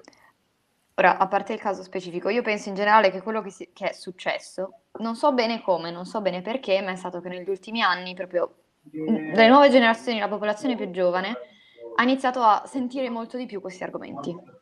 Non so perché, non so come, ma sono diventate delle cose molto più importanti, che in realtà è una cosa bella, è una cosa positiva. Il punto è che sono state pesantemente strumentalizzate, di, di conseguenza, cioè quando queste cose hanno assunto importanza, hanno iniziato ad essere strumentalizzate, quindi anche battaglie che secondo me, cioè a un certo punto di politico, cioè, ce n'è fino a una certa, appunto, cioè, appunto. Ci sono delle cose che no, sono, per quanto mi riguarda sono giuste e basta, e invece sono diventate un sì ma no, però così mi togli questa cosa qua, mi dai questa... Cioè, non ho capito perché sia diventata una questione politica, dove era giusto che fosse un movimento popolare, di un'espressione popolare di sentimento positivo nei confronti di questa cosa, ma qualsiasi discriminazione. Cioè noi, adesso tu hai fatto l'esempio di D D L Zan, ma tutti, cioè Stop Asian Hate, Black Lives Matter, Me Too, cioè qualsiasi momen- movimento che, il cui obiettivo di fondo era l'uguaglianza. Cioè, ma io spererei, e purtroppo... non è così, che sia semplicemente una cosa che... Ma, ma dov'è il giusto e sbagliato? Cioè, non, non lo vedo. C'è un giusto e basta. E invece viene strumentalizzato dalla politica e, e quindi deve assumere un, un doppio senso che non c'era. Questo è quello che penso io. Però lascio qui l'opinione a persone che secondo me ne sanno anche più di me. Qui, ah, qui a proposito di, di politica, Isa, c'è Original A T P che... che dice che il D D L Zan è morto per sola colpa di quel golem ehm, che è il P D. Ci fosse stato qualsiasi altro partito a sostenerlo sarebbe passato. Non so se vuoi eh, rispondere direttamente al Monto o comunque espandere su questo. Ma sullo schifo che è il P D sinceramente non c'è bisogno di esprimersi. Hanno già detto tutto Io, loro. Non me ne intendo abbastanza di politica da dire quali siano esattamente quale sia esattamente il problema del P D, però ne ha tanti e fa un po' schifo. Troppi. Sì, vabbè. Comunque, cioè, per quello che diceva Susanna, che non, cioè, c'è questa radicalizzazione, cioè, i giovani adesso hanno più interesse ne, nelle tematiche dei diritti. Secondo me ha, ha abbastanza a che fare con i social media, nel senso che è più facile, cioè perché magari... che so, per esempio, le persone trans prima erano telegiornale, si sente, o tipo morta ammazzata, o prostituta, o eccetera, è gente lontana, non sai chi è, non sai che fa, ti fai questa idea mentale di le persone trans, chi sono, che fanno. Mentre con i social media vedi queste persone trans che hanno i loro account, ti fanno vedere questa è la mia vita, questo sono io, magari sì, alcuni sono molto curati perché vabbè sono sempre influencer, però vedi, è una persona, fa cose, è normale. E quindi dici, beh, ma perché non devono avere dei diritti queste persone? Allora ci sta che ti viene di più la voglia di lottare se sei una persona abbastanza convinta, se non una persona che magari cioè nella tua testa comunque wow. cambia un'idea, cioè ti viene un'idea diversa da magari quella che veniva a mia madre, per fare un esempio. Mia madre è una persona normale, almeno penso, non gliel'ho chiesto. Cioè da una persona che viveva prima, che è nata abbastanza prima di noi, che magari sì, non ha niente, non andrebbe a picchiare una persona di colore, ma non, non andrebbe nemmeno a scendere in strada e dire dategli i diritti. Normale. Poi vabbè, ci sono quelli che li andrebbero a picchiare, che sarebbe perché serviva il D D L Zan, che già faceva schifo di suo, però non, non entriamo nelle specifiche, perché poi potrei arrabbiarmi e non mi sembra il caso. eh, non so, non so Silvia se anche tu vuoi dire qualcosa su questo. Mm, no, io... Ti, ti sono piaciuta, non c'è niente da aggiungere. Sì, sì. Isa ha esaurito eh, l'argomento. Isa eh... si sta trattenendo. Isa si sta trattenendo. No, cioè... Poi vabbè, uno pensa, c'è la radicalizzazione di alcuni, implica anche la, radica... la radicalizzazione di altri nel senso opposto, oppure è una cosa separata, non lo so. È difficile, perché comunque la gente si trova... trovi gente che magari un'opinione ti influenza di più, che sia positiva o negativa, giusto o sbagliata per quello che diceva Susanna, e magari ti trovi più con quella gente, poi ma dipende anche dal tuo contesto, da dove vivi, magari trovi gente più vicina a un certo tipo di ideologia. Poi... Chiona fa un commento interessante comunque. Eh? Chiede in particolare se è vero che oggi c'è più attenzione all'uguaglianza oppure semplicemente è morta l'idea che ci siano gli stampini per gli esseri umani e invece oggi va di moda sentirsi ognuno un po' speciale, quindi ognuno vuole uguaglianza perché pensa che gli servirà. Questa è la domanda di Chiona. Non so Susanna se volevi rispondere. Cioè, io, io l'ho detto prima, non so quale sia la motivazione, però nonostante sia la più pessimista delle tre, no, io penso ci sia, ci sia più attenzione nei confronti di questi di, di questi argomenti. Cioè, secondo me ad esempio sembra... nella fascia più giovane della popolazione è proprio lampante questa cosa, cioè, cioè, ci sono... io, non, non sarebbe così forte se non fosse sentita veramente, non può essere so... cioè, io, io, io stessa prima ho fatto l'esempio delle persone che lo fanno solo per apparenza e per guadagnarci qualcosa, però non, non, non così tante, non così forte. Il mio, il mio problema in questo segmento del, della puntata è stato la strumentalizzazione di questa cosa. Sì, infatti come fa notare anche Origine della T P, magari la cosa è la gente ha più attenzione all'uguaglianza perché vabbè, ma eh, ascolta, aspetta, no, ma secondo aspetta, me no, prima non veniva, cioè non si sentivano in diritto di dirlo, è diverso. Cioè qui cioè, eh, lo dico per gli amici è... che ci ascolteranno su Spotify. Minchionna scrive, ma si sono anche centuplicati i casi di persone fuori dal comune o no? Secondo me no, semplicemente c'è gente che prima diceva meglio che me ne sto zitto che qui faccio una brutta fine, o meglio magari vivo male tutta la mia vita, ma adesso magari vedono che magari non lo sono in casa loro, ma lo sono nella comunità un po' più in generale, sono, delle pers- sono più o meno accettati e dicono... Ma sai com'è? Non mi va di mentire a me stesso e a tutti gli altri tutta la mia vita. Si fanno dei ragionamenti, magari... Cioè, non, non mi se... Secondo me non ce ne sono di più. Allora... Anzi, no, sarebbe strano, non avrebbe molto senso. Esatto. Eh, Silvia, volevi dire qualcosa? No, non è, non è che la gente che semplicemente... È che qui un, un, un fattore positivo dei social è che girano molte informazioni, quindi magari uno... vedendo tante, tante cose che passano si, si trova una in cui si ritrova particolarmente, quindi ad esempio Minchiona dice nell'LGBTQIA+ molte lettere sono nate da, da poco, no, non è vero. Mo, le lettere anche la B, la eccetera esistevano già negli anni ottanta, cioè, i bisessuali e gli asessuali avevano dei movimenti già negli anni ottanta, da poco, ma davvero nell'ultimo decennio, forse addirittura negli ultimi cinque anni eh, un sacco di persone hanno avuto l'accesso a eh, informazioni che permettano loro di capire cos'è che sentono, di dare un nome a quello che sentono. All- cioè, secondo me la questione è anche che sostanzialmente io ad esempio sono molto ignorante su queste cose, no, non so veramente tutte, non conosco tutte le lettere, non conosco tutti i significati. Mi è capitato spesso di fare domande sia a Isa che a Davide perché non le so, mi informo, chiedo, però cioè questa è una questione di, magari anche di decidere di dare un label a una cosa che già c'era prima. Sì, sì. Cioè, non, ma infatti, cioè, no, è per rispondere, io sono d'accordo con te Silvia su questo, cioè è per rispondere a, a, al commento di, di Chionna, cioè stiamo parlando del è nato il nome o la, la cosa in sé? Perché la cosa in sé c'era chiaramente già prima, il problema è che non la dicevi per questioni di sopravvivenza. Cioè, tu cioè, intendo dire perché doveva... Che... No, cioè, no, diciamo, no. C'è una... Eh, esempio, ora c'è ora ovviamente queste sono ricostruzioni storiche, però da ricostruzioni storiche eh, una delle imperatrici romane, dico imperatrici, era probabilmente una donna transgender bisessuale, Eliogabalo.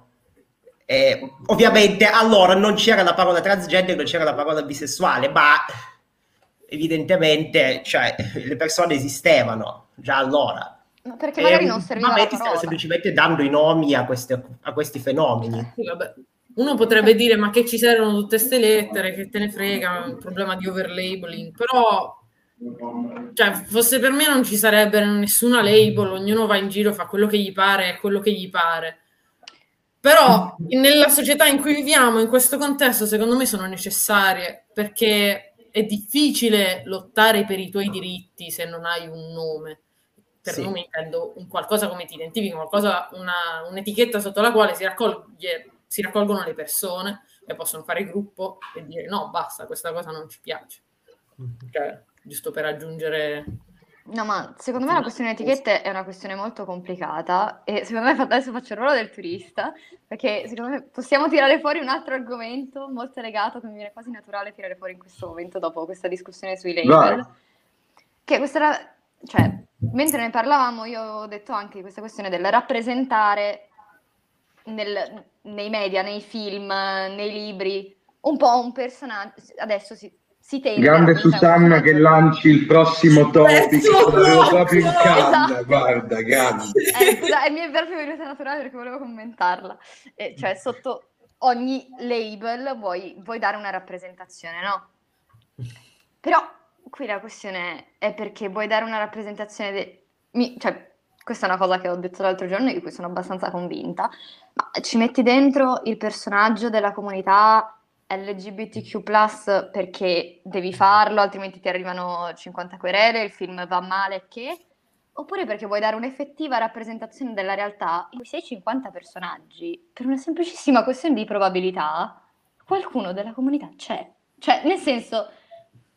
Ma è normale, forse adesso in questo momento abbiamo bisogno di, cioè deve essere esplicitato che quel personaggio è, e magari esplicitato per motivazioni positive o motivazioni negative. Motivazioni negative ce lo metto perché devo mettercelo così vi faccio tutti contenti, motivazioni positive ce lo metto perché c'è, cioè senza nessun secondo fine. Cioè, e secondo me a un certo punto bisognerebbe raggiungere questa situazione in cui non devo dirtelo che quel personaggio lo è, perché nella tua testa deve essere normale pensare che potrebbe esserlo. Invece in questo momento se io non ti dico esplicitamente quel personaggio è gay, per te non lo è. Perché? Perché siamo, la, l'ambiente era questo. E secondo me questa è una questione abbastanza importante di, di come la società in questo momento pensa. E, ehm, assolutamente su questo, ehm, allora magari prima di muoverci su questo tema, non so Isa, vorrei commentare questo messaggio qui. Che sì, ma molto velocemente. Che, ma i diritti degli asessuali sono differenti dai diritti dei non binari o è lo stesso diritto in due facce diverse? Cioè, questo era un riferimento, mi sa, quando parlavo delle etichette, di mm-hmm. dirsi una cosa. Cioè, eh, molto velocemente, sono etichette diverse che infatti hanno battaglie diverse anche all'interno della comunità, perché gli asessuali anche all'interno della comunità L G B T c'è gente che gli dà problemi, cioè non, dipende, ognuno ha i propri problemi specifici, però nella comunità L G B T se sei una persona normale, cioè se sei davvero una persona senza pregiudizi e che lo, non lotta solo perché vuole sposarsi lui, lei, loro. Lotti anche per eh, i problemi di qualcun altro. Poi niente, era solo per commentare velocemente questa cosa, no? Per me possiamo stare anche all'altro argomento.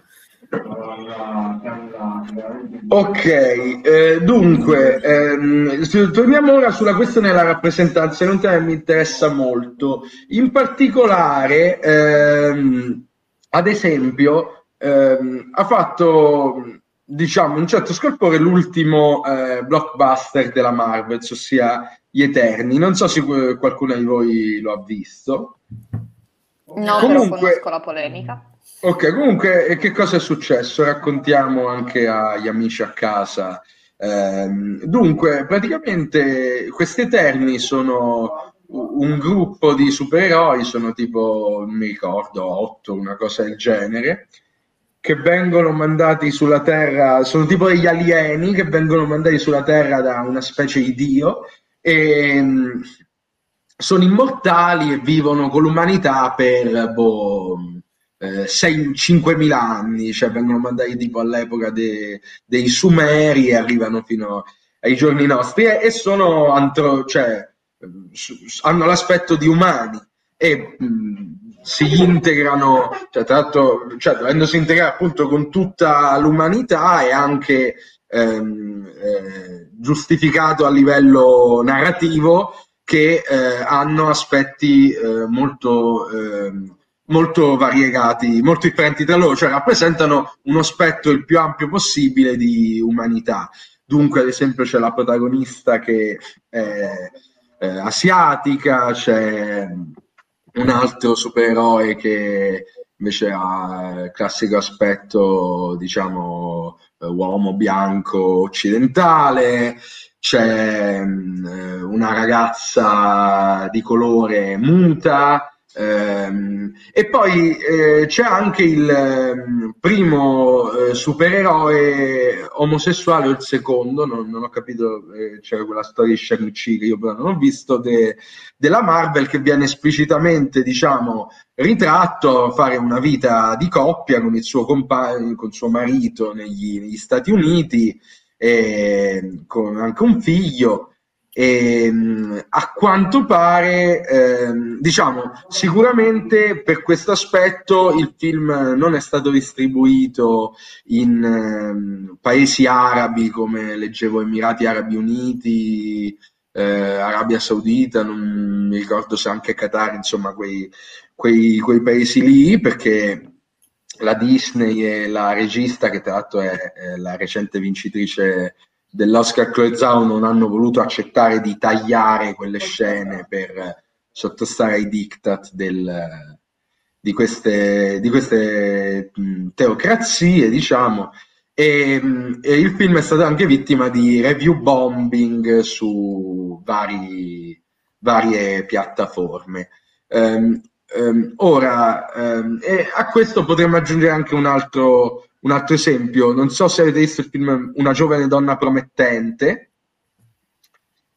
Ok, sarà visto. E praticamente il suo arrivo in Italia è stato ritardato di circa un mese, cioè doveva uscire a maggio, invece è uscito alla fine a giugno di quest'anno, perché nel primo doppiaggio il, eh, diciamo, il personaggio interpretato da eh, l'attrice transessuale Laverne Cox era stato doppiato da un uomo. Questo aveva eh, scatenato delle, delle polemiche, e dunque la sua parte era stata ridoppiata.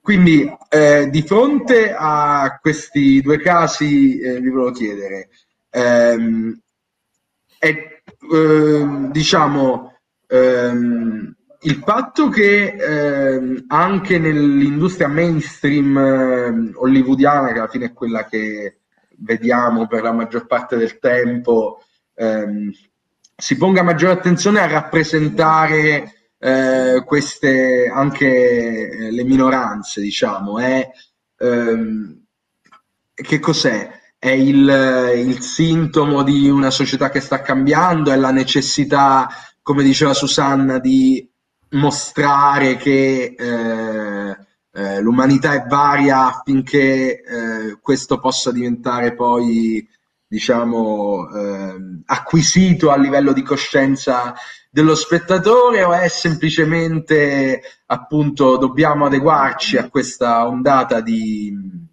Eh, di movimenti sociali, perché sennò rischiamo di venire criticati, che i nostri film li vedano in pochi, o comunque che ci dicano di essere retrogradi, e quindi è più uno specchietto per l'allodole che altro.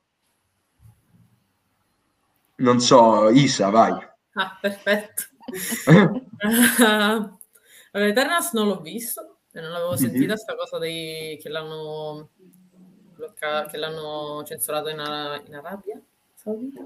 Sì, in, sì, Emirati, Arabia, questi paesi. Ah, paesi.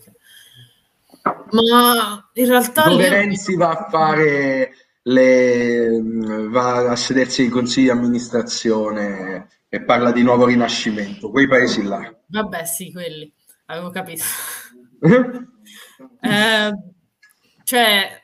Mm, su questo non è che si può dire tanto, cioè, hanno deciso di includerli e hanno fatto la scelta conscia di non tagliare delle parti, che secondo me è una cosa abbastanza nuova per studi grandi come la Disney, almeno penso, non sono informatissima, però... Eh, anche solo il fatto che questo sia il primo supereroe omosessuale, allora, dopo tredici anni. La Marvel ha avuto un po' di problemi con primi, cioè la Marvel, la Disney in generale ha avuto un po' di problemi con primi personaggi omosessuali nelle cose, però insomma sì, nella Marvel mi sa che era proprio il primo supereroe, c'era tipo un personaggio sul retro di Infinity War o di Endgame che era gay, ah sì sì sì, sì, che era, che era scena, facilmente sì, tagliabile da, dalla scena, e quindi sì, dici, vabbè, sta là, e l'avevano palesemente messo come dire, guarda, è gay, hai visto, abbiamo un personaggio, che vabbè, quello era abbastanza ovvio. Questo qui di Eternals non l'ho visto, quindi non so quanto... Un personaggio molto simpatico, secondo me, è uno dei meglio scritti del film. Vabbè, allora mi fa piacere.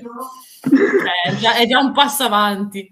Poi che l'abbiano fatto perché adesso rischierebbe... Cioè, perché era da un po' che gli veniva richiesto di mettere personaggi variegati, di, di molte etnie, e di vari... generi barra sessualità, secondo me ci sta, è abbastanza ovvio. Comunque le grandi compagnie, a meno che non, a meno di casi eccezionali, seguono la massa. Se la massa ti dice vogliamo un film di questo tipo, tu sei la Disney, a un certo punto lo devi fare, perché poi rischi, cioè rischi comunque, rischi di fare pochi meno soldi.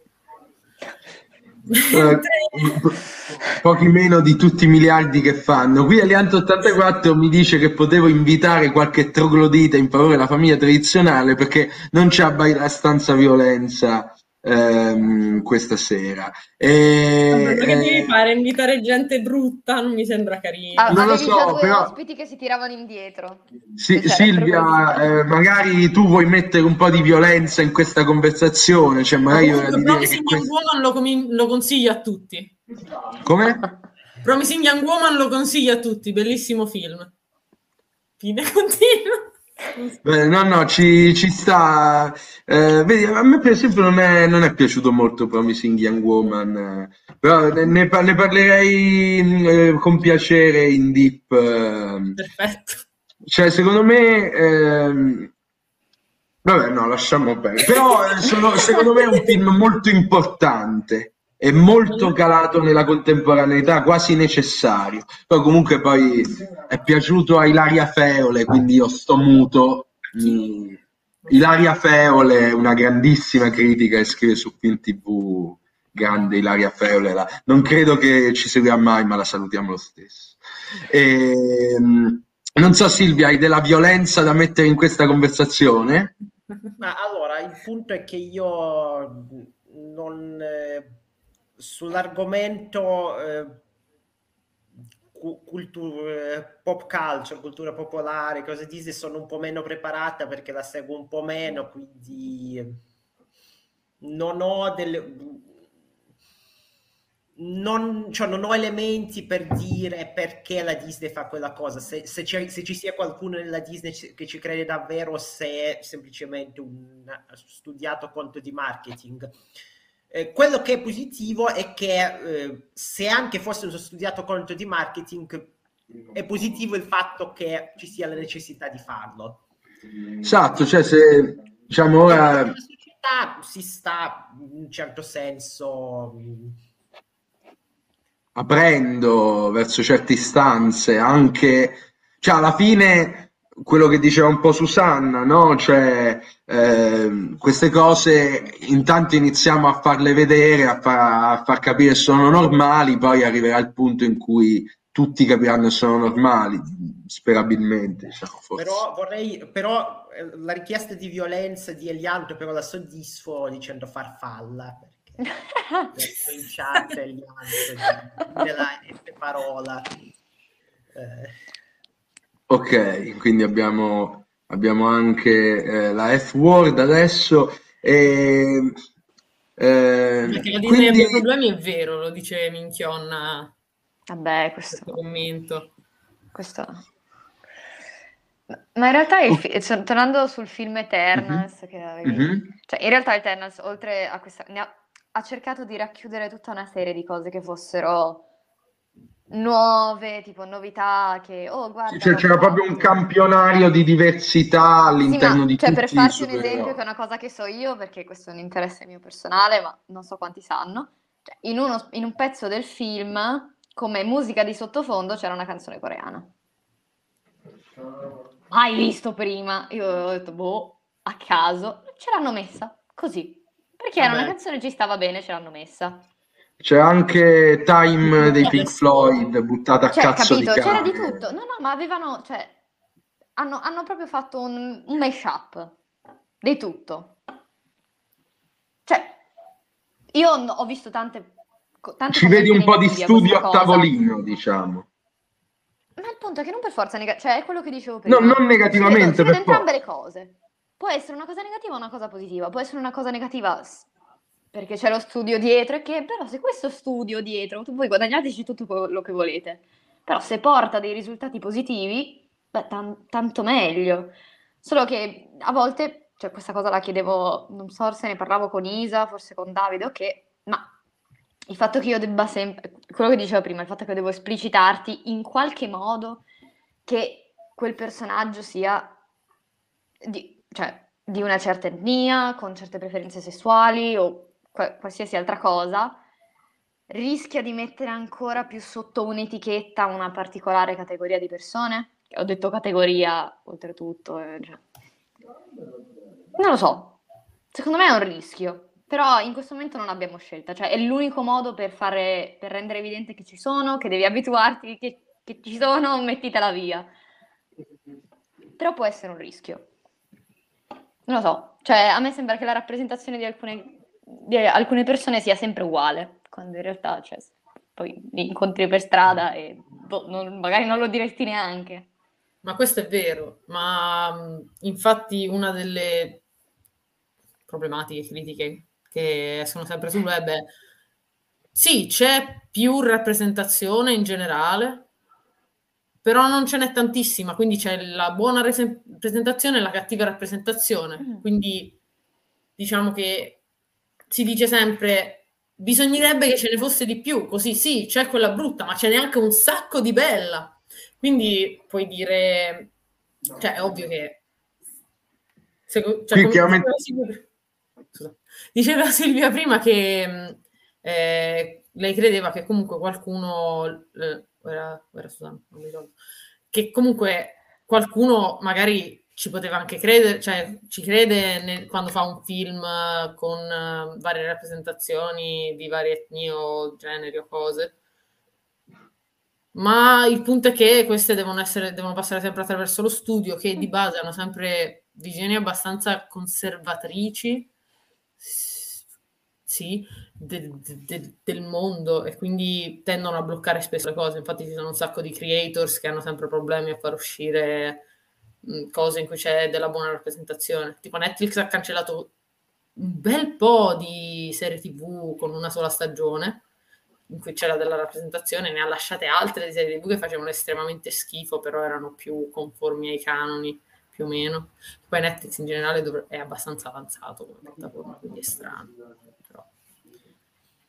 Questo vale anche per la Disney, che ha, che ha cancellato Diawl House, che è uno dei, dei, dei miei cartoni preferiti, in cui c'è il, tipo la... primo esempio di rappresentazione L G B T nell'animazione, nella Disney. Niente. Ed è una serie animata? Sì, è molto carina. La, l'hanno cancellata.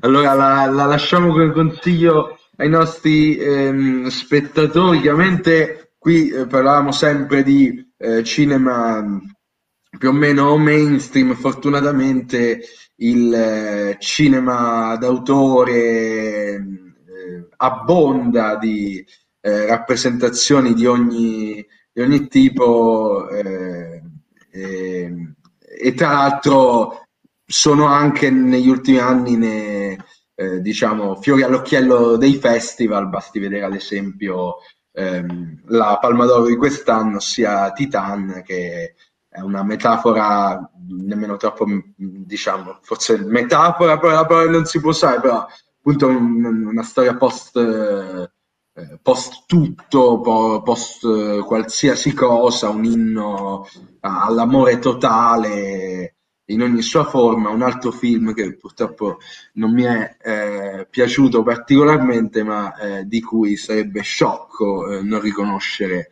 i... i meriti nel panorama contemporaneo. Eh, qui eh, chiudiamo con il commento di Ratipi che dice: le produzioni sono grossi investimenti ed è ovvio che vengono fatte in modo da minimizzare i rischi, quindi ogni, funziona- ogni personaggio è messo in funzione di cosa vuole lo spettatore e di evitare shitstorm, ma è sempre stato così. Un po' di sano realismo che ci ancora forse a te. Non so se qualcuno di voi due vuole chiudere commentando queste parole di origine A T P o entrambe. No, cioè, la tristezza è che sia questo realismo, capito? Cioè, ma perché in realtà è vero per la maggior parte di case di produzione cinematografiche grosse, mainstream. Cercano di massimizzare il guadagno minimizzando i rischi. E, vabbè, per il momento è così. Poi magari un lato anche forse positivo, ma non lo so, perché se la società si sposta più, diciamo, sul piano progressista, sul lato progressista, magari lo fanno anche i, come si chiama, i film mainstream e tutto quanto. Sì, cioè che non siano più rischi ma investimenti anche quelli. È vero anche il contrario, però. Bene, quindi Eh, chiudiamo con queste considerazioni. È, è stata una eh, bella chiacchierata, eh, mi dispiace non sia Silvia qui in questo momento, ma eh, le ripeterò eh, queste parole ora che eh, tornerà, quindi direi possiamo eh, rimandare questa mia chiosa quando torna Silvia. Ora facciamo vedere invece il terzo indizio, eh, regia. Dunque erano stati fatti un sacco di guess per il, il quiz del film. Eh, ora sto, sto cercando di andarle, di andarle per l'appunto a, a riprendere. Allora, Memento, Eightful Eight, no, eh, Mulholland Drive, no, Sunshine of a Spotless Mind, bello, però no, non è nemmeno questo, non è Predestination, non è Quarto Potere, non è il eh, curioso caso di Benjamin Button e non mi ricordo se eh, ce n'erano altri, ma Eh, comunque non è eh, nessuno di questi qui, non è, non è Quarto Potere, no, no. Ma eh, quindi però col terzo indizio credo che eh, riusciremo a, eh, ad arrivare. Quindi il film inizia in una giornata innevata, gli avvenimenti non vengono riportati in ordine cronologico ed è ambientato in una nazione immaginaria, diciamo... Eh, possiamo dire anche in una, in una nazione immaginaria europea, ecco, diciamo così, una nazione immaginaria. Oddio. Europea. Come? Allora, io ok, forse non ci corrisponde davvero ed è un film che credo di aver visto solo io qui dentro, perché è, un, è una cosa da, da fare. Imaginarium. Eh. No, eh, non ho capito bene il titolo. Imaginarium, scritto così. Imaginarium. No, non, eh, non conosco questo. Io perché n- non guardatelo, è brutto. Quindi qui arrivano un po' di tentativi. Father and Narnia, eh, Love and Death. No, non è nessuno di questi tre. Eh, questa nazione immaginaria europea, posso anche dire che il film inizia in una giornata innevata in un cimitero, ok? Quindi il film inizia in una giornata innevata in un cimitero, gli avvenimenti non vengono riportati in ordine cronologico e il film è ambientato in una nazione europea immaginaria. Non è Le cronache di Narnia, il leone, la strega e l'armadio, anche perché Narnia non sta in Europa. Vabbè, quindi... non lo sai. Invece, no, Narnia è ispirata no. che sta in Europa. Perché... Giusto, e quindi alla, alla fine ci poteva stare, ma no, non è, non è Le cronache di Narnia, la strega e, e l'armadio. Dunque, una nazione immaginaria europea, una giornata innevata in un cimitero, ma eh, voi pensate che... Eh, Rocco invade la Polonia. Questo, questo è un guess che, in ricordo del nostro Roboz ottantacinque, che è da, sì, ok, produttore, ma non lo vediamo da, da due settimane, quindi speriamo che, che stia bene, gli mandiamo sicuramente un abbraccio. E no, finora non, il film non è stato indovinato. Allora, lasciamo gli indizi a schermo. Eh, io intanto vi ringrazio per questa bella chiacchierata, sono emersi un sacco di spunti interessanti, eh, anche la chat ha partecipato attivamente, quindi eh, grazie, sicuramente eh, ci sarà modo di ritornare su alcuni di questi temi o temi collegati anche eh, in futuro.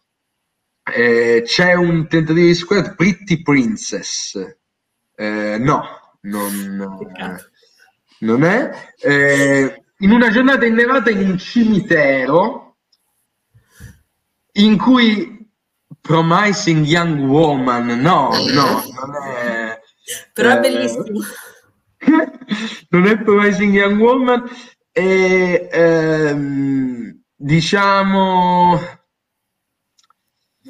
cosa dobbiamo dire, ehm, in più, che la protagonista va a rendere omaggio a una tomba, ok? Una tomba, eh, però non posso dire di più, sennò eh, gli avvenimenti non vengono riportati in ordine cronologico. Il film è ambientato in una nazione immaginaria europea, ok? High School Musical, va bene. E... due. due, due, giustamente. Eh, no, cavolo, eh, vabbè, vediamo se aggiungere un quarto indizio. Nel frattempo direi posso andare all'intesa vincente, voi pensateci, eh? No. Eh, il film, gli avvenimenti non vengono riportati in ordine cronologico e si svolgono in anni anche molto lontani tra di loro, eh? mm? Cioè l'inizio del film e quando si svolgono gli avvenimenti distano un po' di anni, cioè quindi... Eh, diciamo non è non in ordine cronologico, appunto, alla, come può essere Memento, che racconta alla fine una giornata, cioè è proprio un ordine cronologico che copre, ecco, i molti anni. Dunque è il momento eh, dell'intesa vincente. Avete stabilito prima con delle prove che sarà Isa ad indovinare le parole, è corretto? Sì. Molto bene, cioè, eh, Susanna, invece sei tu ad iniziare o Silvia, non mi ricordo. Ok, ok, inizia, inizia Silvia, perfetto. Dunque conoscete le regole, eh, dovete dire una parola a testa, cercate di formare frasi di senso compiuto. Um, eh, avete tre passi a disposizione e chiunque di voi può chiamare il passo in qualsiasi momento. In caso di eh, risposta errata o di violazione del regolamento andate a meno uno, cioè diciamo eh, subite una penalità di un punto, ma non si può andare in negativo, quindi a zero non abbiate paura di sparare, ok? culo, così. Sarà... così, così. Benissimo, visto il regolamento è chiaro, direi che si può cominciare. Isa, ti chiederei di eh, girarti. Bene, dunque, eh, se siete pronte possiamo incominciare. tre, due, uno, via. Quale elemento è primo nella tavola periodica? Idrogeno? Risposta esatta, risposta esatta è idrogeno, non era affatto facile, complimenti, siete state rapidissime. E subito a trovare la giusta strategia, grande Isa che si ricorda la sua chimica, e dunque un punto, tre passi a disposizione, due e quarantasei sul cronometro. Tre, due, uno, via. Cosa non è amore? Odio? Risposta esatta, risposta esatta era odio. Molto bene, dunque eh, due punti, due e trentasette sul cronometro, una squadra lanciatissima. tre, due, uno, via. Cosa dipingi? Eh, eh, eh.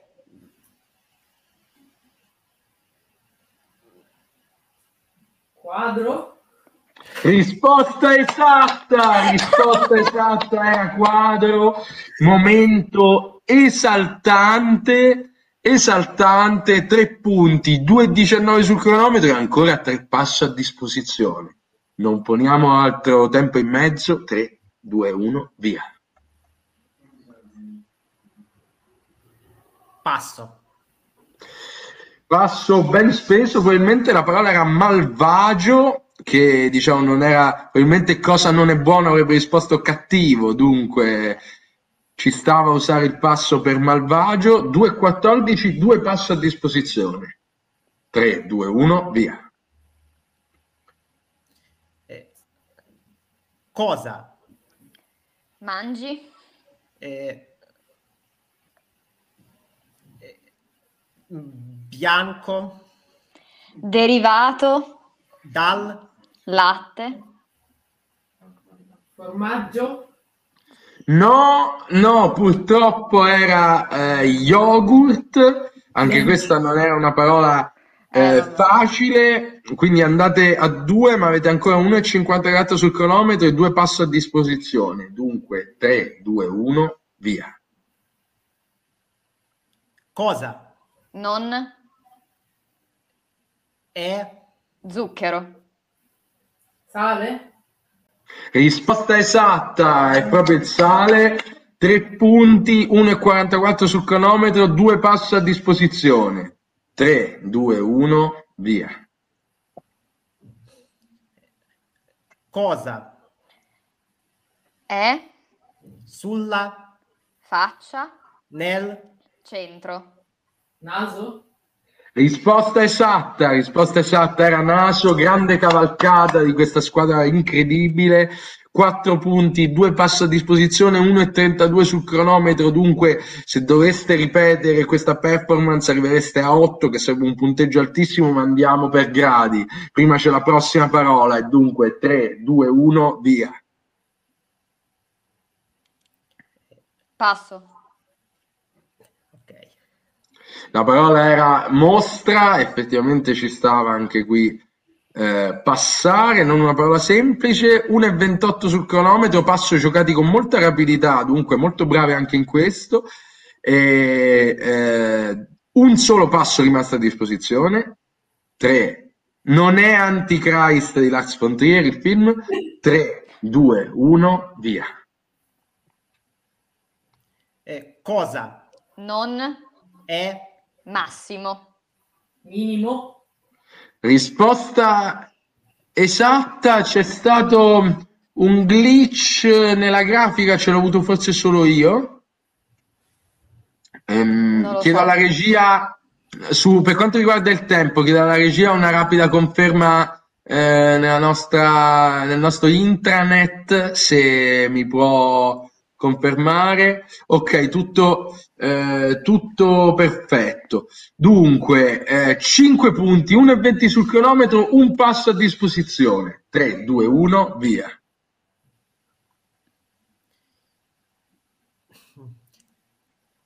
Ah, cosa? Non è dolce. Bevi. E non, non puoi ripetere, Isa? Salato? No, ah! No, la parola era amaro. Questo è un altro false trend. Ci sta. Comunque, purtroppo è errore. uno e zero cinque sul cronometro, quattro punti. Avete ancora un passo a disposizione, nulla è perduto. tre, due, uno, via. Eh. Allora. Quale? Metallo? Eh, è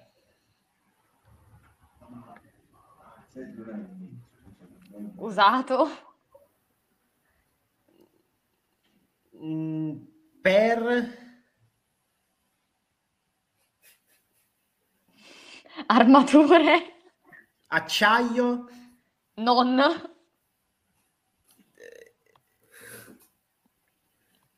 Ferro? Risposta esatta, era ferro. Incredibile, questa no, era veramente insperata, insperata. Cinque punti. Eh, anzi, voglio dare un altro indizio, probabilmente è quanto di più lontano c'è da un film di Lars Von Trier, ok? Cioè, non, eh, siamo proprio fuori strada perché... Eh, così almeno magari eh, qualcuno eh, ci azzecca. Voi state andando fortissimo, avete ancora un passo a disposizione, eh, ventisei secondi sul cronometro, cinque punti. Giustamente Piero tredici ci suggeriva Tiziano per ferro. Ah sì, è vero, ah. Vabbè. Tiziano forse poteva aiutare, ma va bene anche così. Eh, quale metallo, armature, acciaio non ci è, ci è piaciuto un sacco. Dunque, eh, se siete pronte, proseguirei. tre, due, uno, via. Quale? Insetto. Punge. E... vola. Fastidiosamente. Zanzara. Risposta esatta, risposta esatta, sei punti. Zanzara, vespa, ape. No, punge, cattiva, doveva essere proprio fastidiosa. Ok. Eh, va benissimo, bravissime, mamma mia.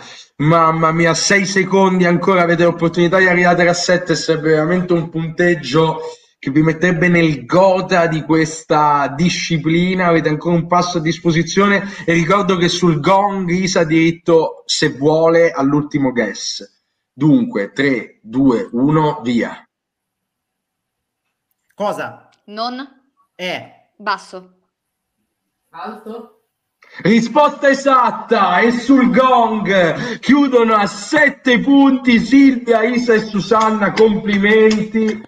Applausi da parte mia, applausi virtuali anche da parte del eh, pubblico che... Mh, la urlano nell'altra stanza, voi non li sentite. Stanno urlando grandi, ci piace questo pubblico sanguigno. E, eh, dunque, eh, molto, molto, molto, molto bene. Allora, eh, l'intesa, l'intesa, cioè, siete osannati da, da tutti, tranne che da Origine A T P che urla bu, perché è appena stato sopravanzato nell'intesa vincente di eh, quest'anno. Eh, esultanza, giustamente, delle nostre campionesse, sarà difficile battere questo record. Eh, Eh, dunque, benissimo, la puntata si avvia alla sua conclusione. Io rimetterei gli indizi del film eh, mentre siete osannate, ovviamente, a parte della chat, fortissimi, grandi, dai, c'è anche il promettente difensore dello Sporting. Eh, dagli Carlo, che qui voglio dire, cioè, ovvio, eh, ah, c'è scritto allora, dagli Caro, parlava con Caro, okay. Caro.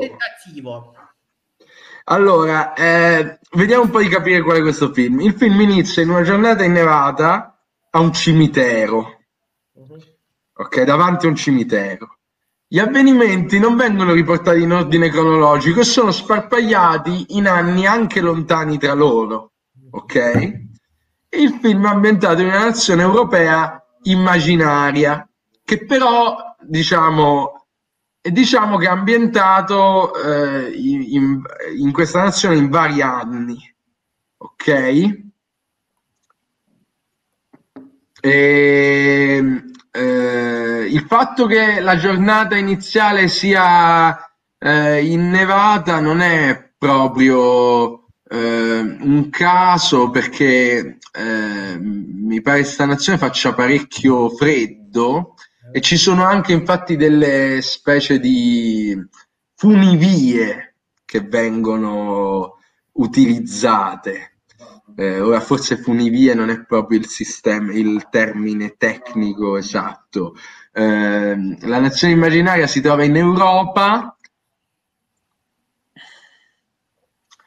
eh,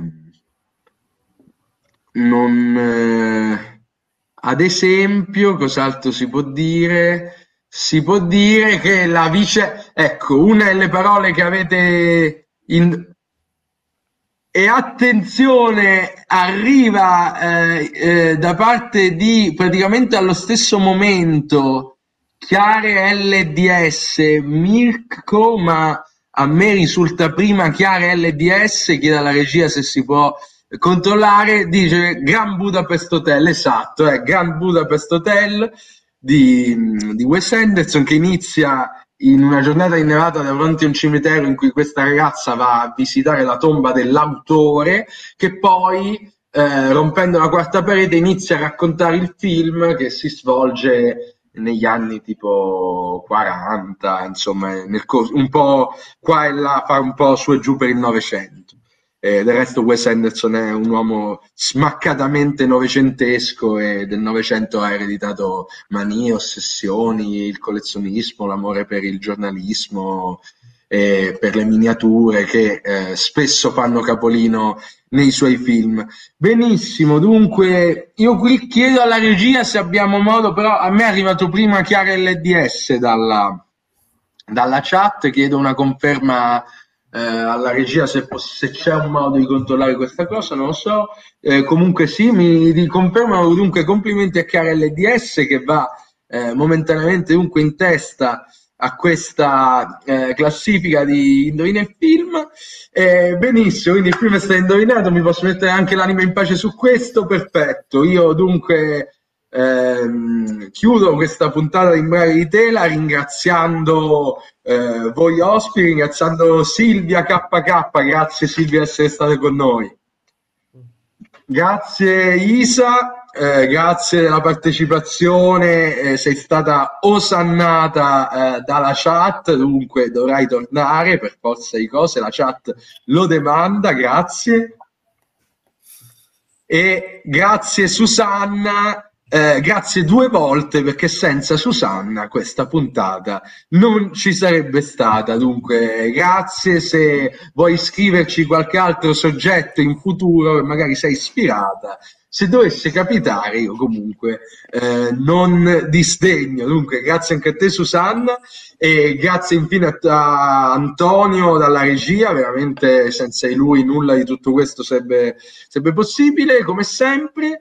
Eh, grazie a quelli a Enrico ci ha aiutato spammando in qua e là, e grazie infine a tutti voi che ci seguite da casa, siete il motivo per cui questo podcast si continua, si continua a fare, grazie per seguirci ehm, sempre numerosi e anche fino a tarda notte. Dunque eh, per eh, la settimana prossima non ci sarà la puntata Imbraghe di Tela, poiché io sono sarò insomma una winter school eh, in Francia, e c'è una possibilità concreta che questa sia l'ultima puntata dell'anno, ma eh, non, non voglio darlo per certo, nel senso mai riusciamo a organizzare qualcosa per la settimana. Ma sì, alla vigilia. Natalizia. Eh, alla vigilia, Susanna, vuole una speciale.